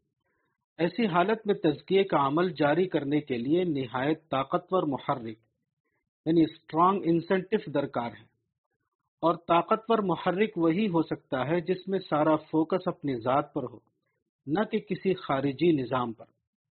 حقیقی تزکیے کے لیے ضروری ہے کہ آدمی یہ محسوس کرے کہ تزکیے کے بغیر وہ ہرگز کامیابی حاصل نہیں کر سکتا۔ تزکیہ نہ کرنے کی صورت میں اس کے لیے ابدی محرومی کے سوا اور کچھ نہیں۔ اس قسم کے طاقتور محرک کے بغیر کبھی کوئی شخص تزکیے پر کار بند نہیں ہو سکتا۔ حقیقی تزکیے کے لیے شدید محاسبہ درکار ہوتا ہے اور شدید محاسبہ کبھی کسی خارجی نظام کی نسبت سے پیدا نہیں ہو سکتا۔ اگر میں نے اپنا تزکیہ نہ کیا تو میں ہلاک ہو جاؤں گا۔ اس قسم کا گہرا محرک کسی شخص کے اندر صرف اسی وقت پیدا ہو سکتا ہے جبکہ تزکیہ اس کے لیے ایک انتہائی ذاتی مسئلہ ہو۔ نہ کہ کوئی خارجی مصلحت یا دور کی کوئی ضرورت۔ نظام ایک خارجی چیز ہے جس کا تعلق پورے معاشرے سے ہوتا ہے۔ اس قسم کا حوالہ کسی آدمی کے اندر طاقتور محرک بن کر داخل نہیں ہو سکتا۔ حقیقت یہ ہے کہ تزکیہ ہمیشہ اپنی ذات کے حوالے سے کسی کی زندگی میں شامل ہوتا ہے، نہ کہ کسی خارجی نظام کے حوالے سے۔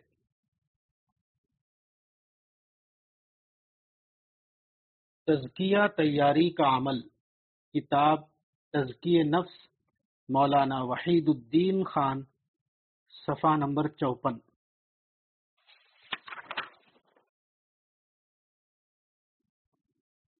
موجودہ مادی دنیا میں ہر آدمی کو روزگار کی ضرورت ہوتی ہے جس کو جاب کہا جاتا ہے۔ ہر آدمی چاہتا ہے کہ اس کو ایک اچھا جاب ملے۔ اس کے لیے ہر آدمی اپنے آپ کو جاب مارکیٹ کے تقاضے کے مطابق ایک تیار انسان یعنی پروفیشنلی پریپیئرڈ پرسن بناتا ہے۔ جو آدمی اس اعتبار سے اپنے آپ کو تیار نہ کر سکے، وہ ساری عمر کے لیے ایک ناکام انسان بن کر رہ جاتا ہے۔ یہی معاملہ شدید تر انداز میں آخرت کی دنیا کا ہے۔ آخرت کی دنیا نہایت اعلی قسم کی ربانی سرگرمیوں کی دنیا ہے۔ آخرت کی دنیا میں وہی شخص کامیاب ہوگا جو موجودہ دنیا میں اس کے مطابق تیاری کرے۔ جو موجودہ دنیا میں اپنے آپ کو روحانی اعتبار سے ایک تیار انسان یعنی اسپرچولی پریپیئرڈ پرسن بنائے، جو آدمی موجودہ دنیا میں اپنے آپ کو اس پہلو سے تیار نہ کر سکے، وہ آخرت میں ایک ناکام انسان بن کر رہ جائے گا۔ یہ سارا معاملہ لیاقت یعنی کمپیٹنس کا معاملہ ہے۔ ایک قسم کی لیاقت دنیا میں کام آتی ہے اور دوسری قسم کی لیاقت آخرت میں کام آئے گی۔ دنیا میں بظاہر شرک کام آتا ہے، آخرت میں توحید کام آئے گی۔ دنیا میں اپنے آپ کو کنسن بنانا کام آتا ہے، آخرت میں خدا کو کنسن بنانا کام آئے گا۔ دنیا میں چیزوں کو مادی اینگل یعنی مٹیریل اینگل سے دیکھنا کام آتا ہے، آخرت میں چیزوں کو اسپرچل اینگل سے دیکھنا کام آئے گا۔ دنیا میں مفاد پرستی کام آتی ہے آخرت میں وہ شخص کامیاب ہوگا جو اپنے آپ کو ایک اصول پسند انسان ثابت کرے۔ دنیا میں بظاہر بد دیانتی یعنی ڈس آنےسٹی کام آتی ہے۔ آخرت میں دیانت داری یعنی آنےسٹی کام آئے گی۔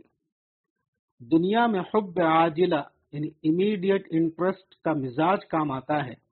آخرت میں وہ شخص کامیاب ہوگا جس نے حب آخرت کی بنیاد پر اپنی زندگی کی تعمیر کی ہو۔ تزکیے کا مطلب اپنے آپ کو آخرت کے اعتبار سے تیار کرنا ہے۔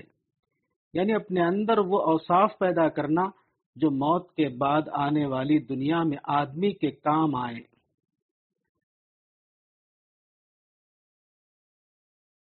تزکیے کا آئٹم تلاش کرنا۔ کتاب، تزکیے نفس، مولانا وحید الدین خان، صفحہ نمبر پچپن۔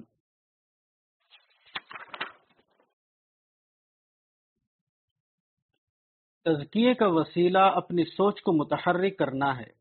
اس کی ایک صورت یہ ہے کہ آپ ڈھونڈ ڈھونڈ کر اپنی زندگی کے ان واقعات کو یاد کریں جبکہ آپ کسی بڑی مصیبت میں پھنسنے والے تھے۔ مگر اللہ نے اپنی خصوصی مدد سے آپ کو اس سے بچا لیا۔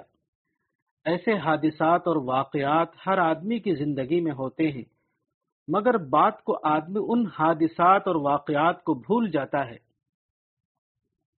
تزکیے کے طالب کو چاہیے کہ وہ بار بار سوچ کر ایسے واقعات کو اپنے ذہن میں تازہ کرے، جبکہ وہ تباہی کے عین کنارے پر پہنچ چکا تھا۔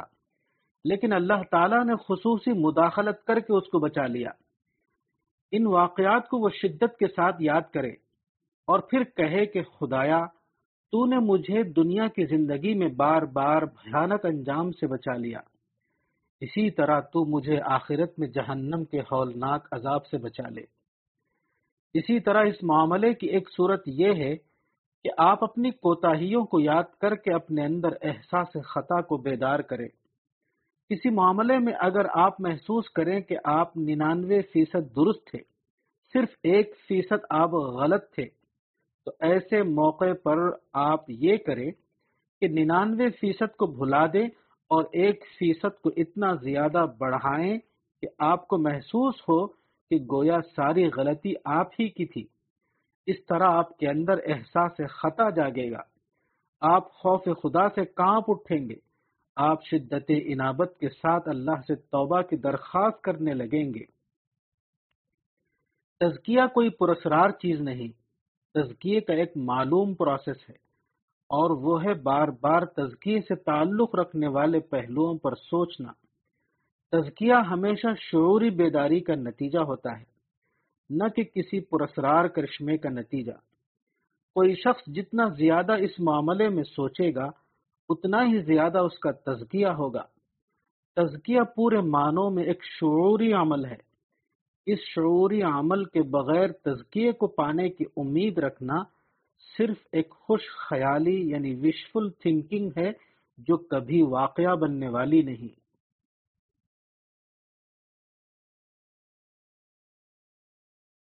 تزکیہ ذریعہ قربت، کتاب تزکی نفس، مولانا وحید الدین خان، صفحہ نمبر چھپن۔ انسان مخلوق ہے اور خدا اس کا خالق ہے۔ اس لحاظ سے انسان کی فطرت یہ ہے کہ وہ اپنے خالق سے آخری حد تک قریب ہو۔ مگر مختلف چیزیں انسان کو خدا سے دور کر دیتی ہیں۔ مثلا فخر، منفی سوچ وغیرہ۔ تزکیے کا مقصد یہ ہے کہ انسان کو اس قسم کے منفی جذبات سے مکمل طور پر پاک کیا جائے۔ آدمی جیسے ہی اپنے آپ کو اس قسم کے غیر ربانی جذبات سے پاک کرتا ہے اچانک وہ محسوس کرتا ہے کہ وہ اپنے خالق سے آخری حد تک قریب ہو گیا ہے۔ وہ اپنے آس پاس خدا کی موجودگی یعنی پریزنس آف گاڈ کا تجربہ کرنے لگتا ہے۔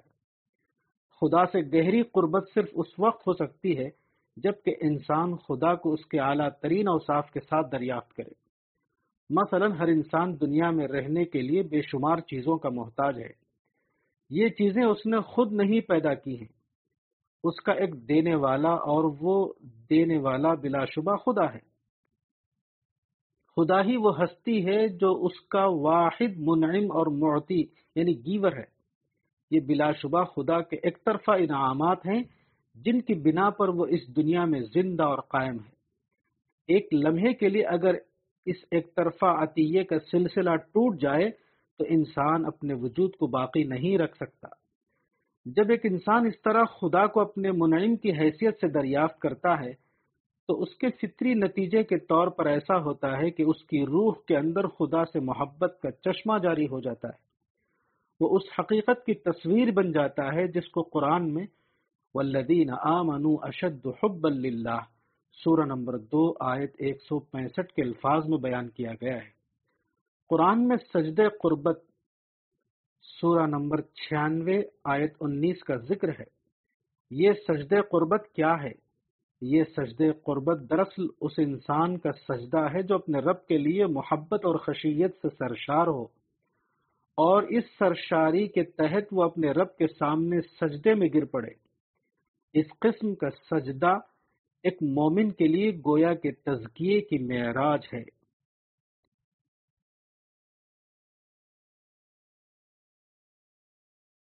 تزکیہ اور موت کی یاد، کتاب تزکیہ نفس، مولانا وحید الدین خان، صفحہ نمبر اٹھاون۔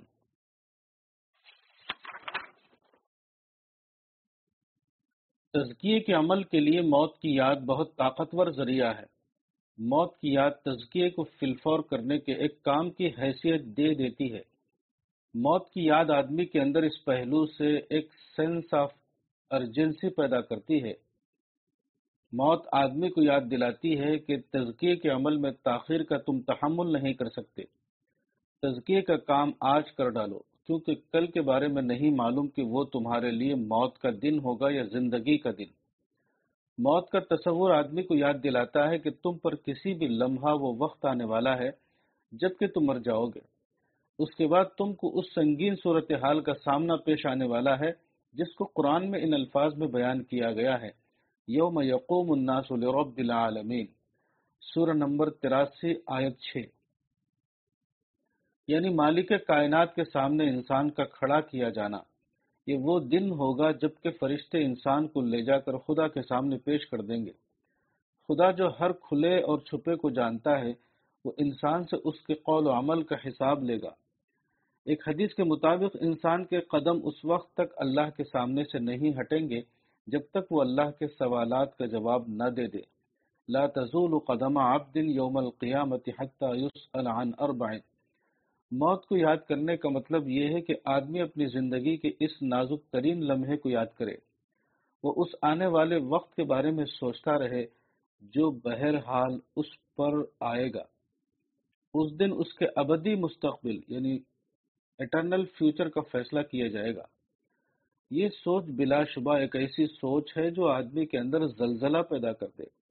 یہ ایک حقیقت ہے کہ جو شخص اس طرح موت کے بارے میں سوچے، وہ اپنے تزکی کے بارے میں بے حد فکر مند ہو جائے گا۔ وہ آخری حد تک یہ کوشش کرے گا کہ وہ ہر پہلو سے اپنا تزکیہ کر ڈالے۔ اس سے پہلے کہ اس پر موت آئے اور اس کے لیے اپنی اصلاح کا وقت باقی نہ رہے۔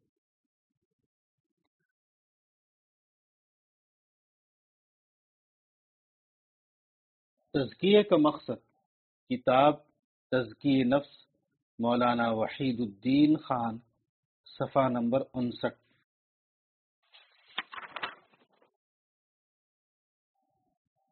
قرآن کی سورہ الزمر میں اہل جنت کے معاملے کو اس طرح بتایا گیا ہے، اور جو لوگ اپنے رب سے ڈرے، وہ گروہ در گروہ جنت کی طرف لے جائے جائیں گے۔ یہاں تک کہ جب وہ وہاں پہنچیں گے تو جنت کے دروازے کھول دیے جائیں گے۔ اور جنت کے محافظ ان سے کہیں گے کہ سلام ہو تم پر، خوشحال رہو، بس تم جنت میں داخل ہو جاؤ ہمیشہ کے لیے۔ اور وہ کہیں گے کہ شکر ہے اس اللہ کا جس نے ہمارے ساتھ اپنا وعدہ سچ کر دکھایا اور اس نے ہم کو اس زمین کا وارث بنا دیا۔ ہم جنت میں جہاں چاہیں مقام کریں، بس کیا خوب بدلہ ہے عمل کرنے والوں کا۔ اور تم فرشتوں کو دیکھو گے کہ وہ عرش کے گرد حلقہ بنائے ہوئے اپنے رب کی حمد و تسبیح کرتے ہوں گے۔ اور لوگوں کے درمیان ٹھیک ٹھیک فیصلہ کر دیا جائے گا اور کہا جائے گا کہ ساری حمد اللہ کے لیے ہے، عالم کا خداون سورہ نمبر 39 آیت 73 ٹو 75 الحمد للہ رب العالمین کی آیت سورہ الفاتحہ میں موجود دنیا کی نسبت سے آئی ہے۔ سورہ الزمر کے مذکورہ اقتباس میں یہ آیت دوبارہ آخرت کی دنیا کے لیے آئی ہے۔ اس سے معلوم ہوتا ہے کہ انسان سے اصل چیز جو مطلوب ہے وہ حمد خدا بندی ہے۔ یہی چیز موجودہ دنیا میں بھی مطلوب ہے اور آخرت میں بھی یہی چیز مطلوب ہوگی۔ تزکیے کا اصل مقصد یہ ہے کہ ایسی پاک روحیں یعنی پیوریفائڈ سولز وجود میں آئیں جو آخرت میں مبنی برہم نظام حیات کا حصہ بن سکے۔ موجودہ دنیا میں انسان کا ایک کام یہ تھا کہ وہ ایک تہذیب یعنی سویلائزیشن کو وجود میں لائے۔ انسان نے بڑے پیمانے پر یہ کام انجام دیا۔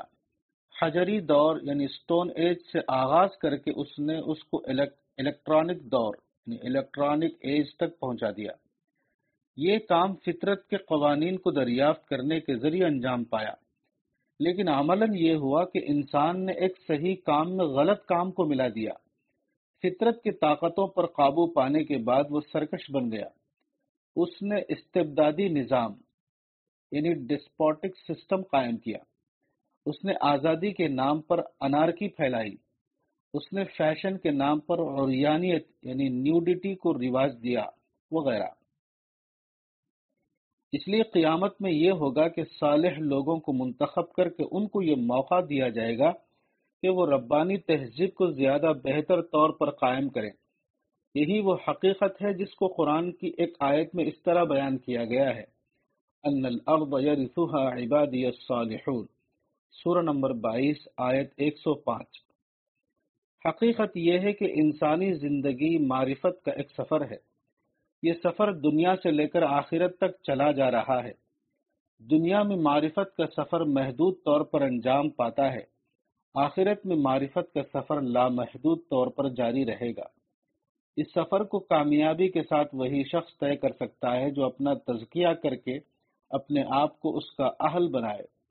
قرآن میں بتایا گیا ہے کہ اللہ کے کلمات اتنے زیادہ ہیں کہ اگر دنیا کے تمام سمندروں کو اور ان کے برابر مزید سمندروں کو سیاہی یعنی انک بنا دیا جائے اور دنیا کے تمام درختوں کو قلم بنا دیا جائے اور پھر اللہ کے کلمات کو لکھنا شروع کیا جائے تو تمام سمندروں کی سیاہی ختم ہو جائے گی، مگر اللہ کے کلمات ختم نہ ہوں گے۔ سورہ نمبر اکتیس، آیت ستائیس۔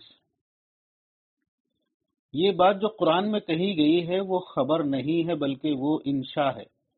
یعنی اس کا مطلب یہ ہے کہ اہل ایمان کو چاہیے کہ وہ اللہ کے ان کلمات کو دریافت کرے اور اس طرح وہ اپنی معرفت کو مسلسل بڑھاتے رہیں قرآن کی پہلی آیت یہ ہے الحمد رب العالمین، سورہ نمبر ایک، آیت نمبر ایک۔ یہ آیت بھی خبر نہیں ہے، بلکہ وہ انشاء ہے۔ یہ آیت دریافت معرفت کے دنیاوی آغاز کو بتاتی ہے۔ دوسری جگہ قرآن میں آخرت کے حوالے سے یہی آیت اس طرح آئی ہے وکیل الحمد للہ رب العالمین۔ سورہ نمبر 39 آیت نمبر 75 یہ دوسری آیت دریافت معرفت کے اگلے مرحلے کو بتاتی ہے جو آخرت کے زیادہ بہتر ماحول میں ابد تک جاری رہے گا۔ ایک حدیث میں بتایا گیا ہے کہ ان اللہ هذا الدین بالرجل الفاجر، صحیح البخاری۔ اس حدیث میں جس دینی تائید کا ذکر ہے اس کا سب سے بڑا مستاق غالباً انیسویں صدی اور بیسویں صدی کے سائنسدانوں کا عمل ہے۔ انہوں نے معرفت کے حصول کے لیے ایک سائنٹیفک فریم ورک دیا۔ آخرت میں اس سفر معرفت کو جاری رکھنے کے لیے اہل ایمان کو زیادہ اعلیٰ درجے کے معیدین حاصل ہوں گے۔ یہ ملائکہ ہوں گے، جیسا کہ قرآن میں آیا ہے، نحن اولیاؤکم فی الحیات الدنیا و فی الاخرہ سورہ نمبر اکتالیس، آیت اکتیس۔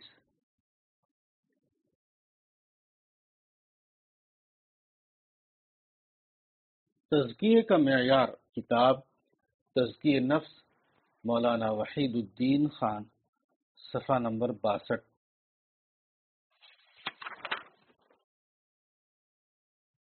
تزکیے کا معیار یعنی کرائٹیرین کیا ہے؟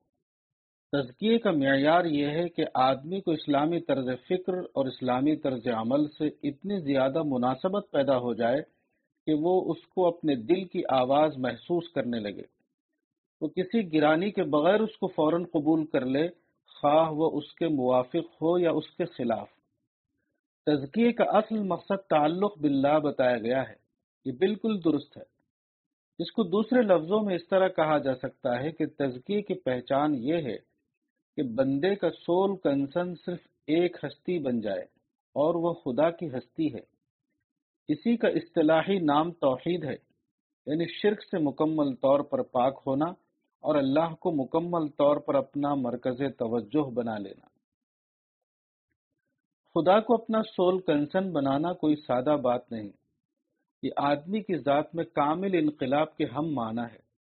ایسے انسان کا حال یہ ہوتا ہے کہ وہ پورے معنوں میں خدا کو دینے والا یعنی گیور سمجھنے لگتا ہے، اور اپنے آپ کو پورے معنوں میں پانے والا یعنی ٹیکر۔ اس کی سوچ خدا رخی سوچ بن جاتی ہے۔ اس کے جذبات کا مرکز خدا بن جاتا ہے۔ اس کی بات اور اس کے کردار میں خدا کا رنگ دکھائی دینے لگتا ہے۔ اس کے اندر کامل معنوں میں توازو یعنی موڈسٹی پیدا ہو جاتی ہے۔ وہ ایک کٹو سائز انسان یعنی مین کٹو سائز بن جاتا ہے۔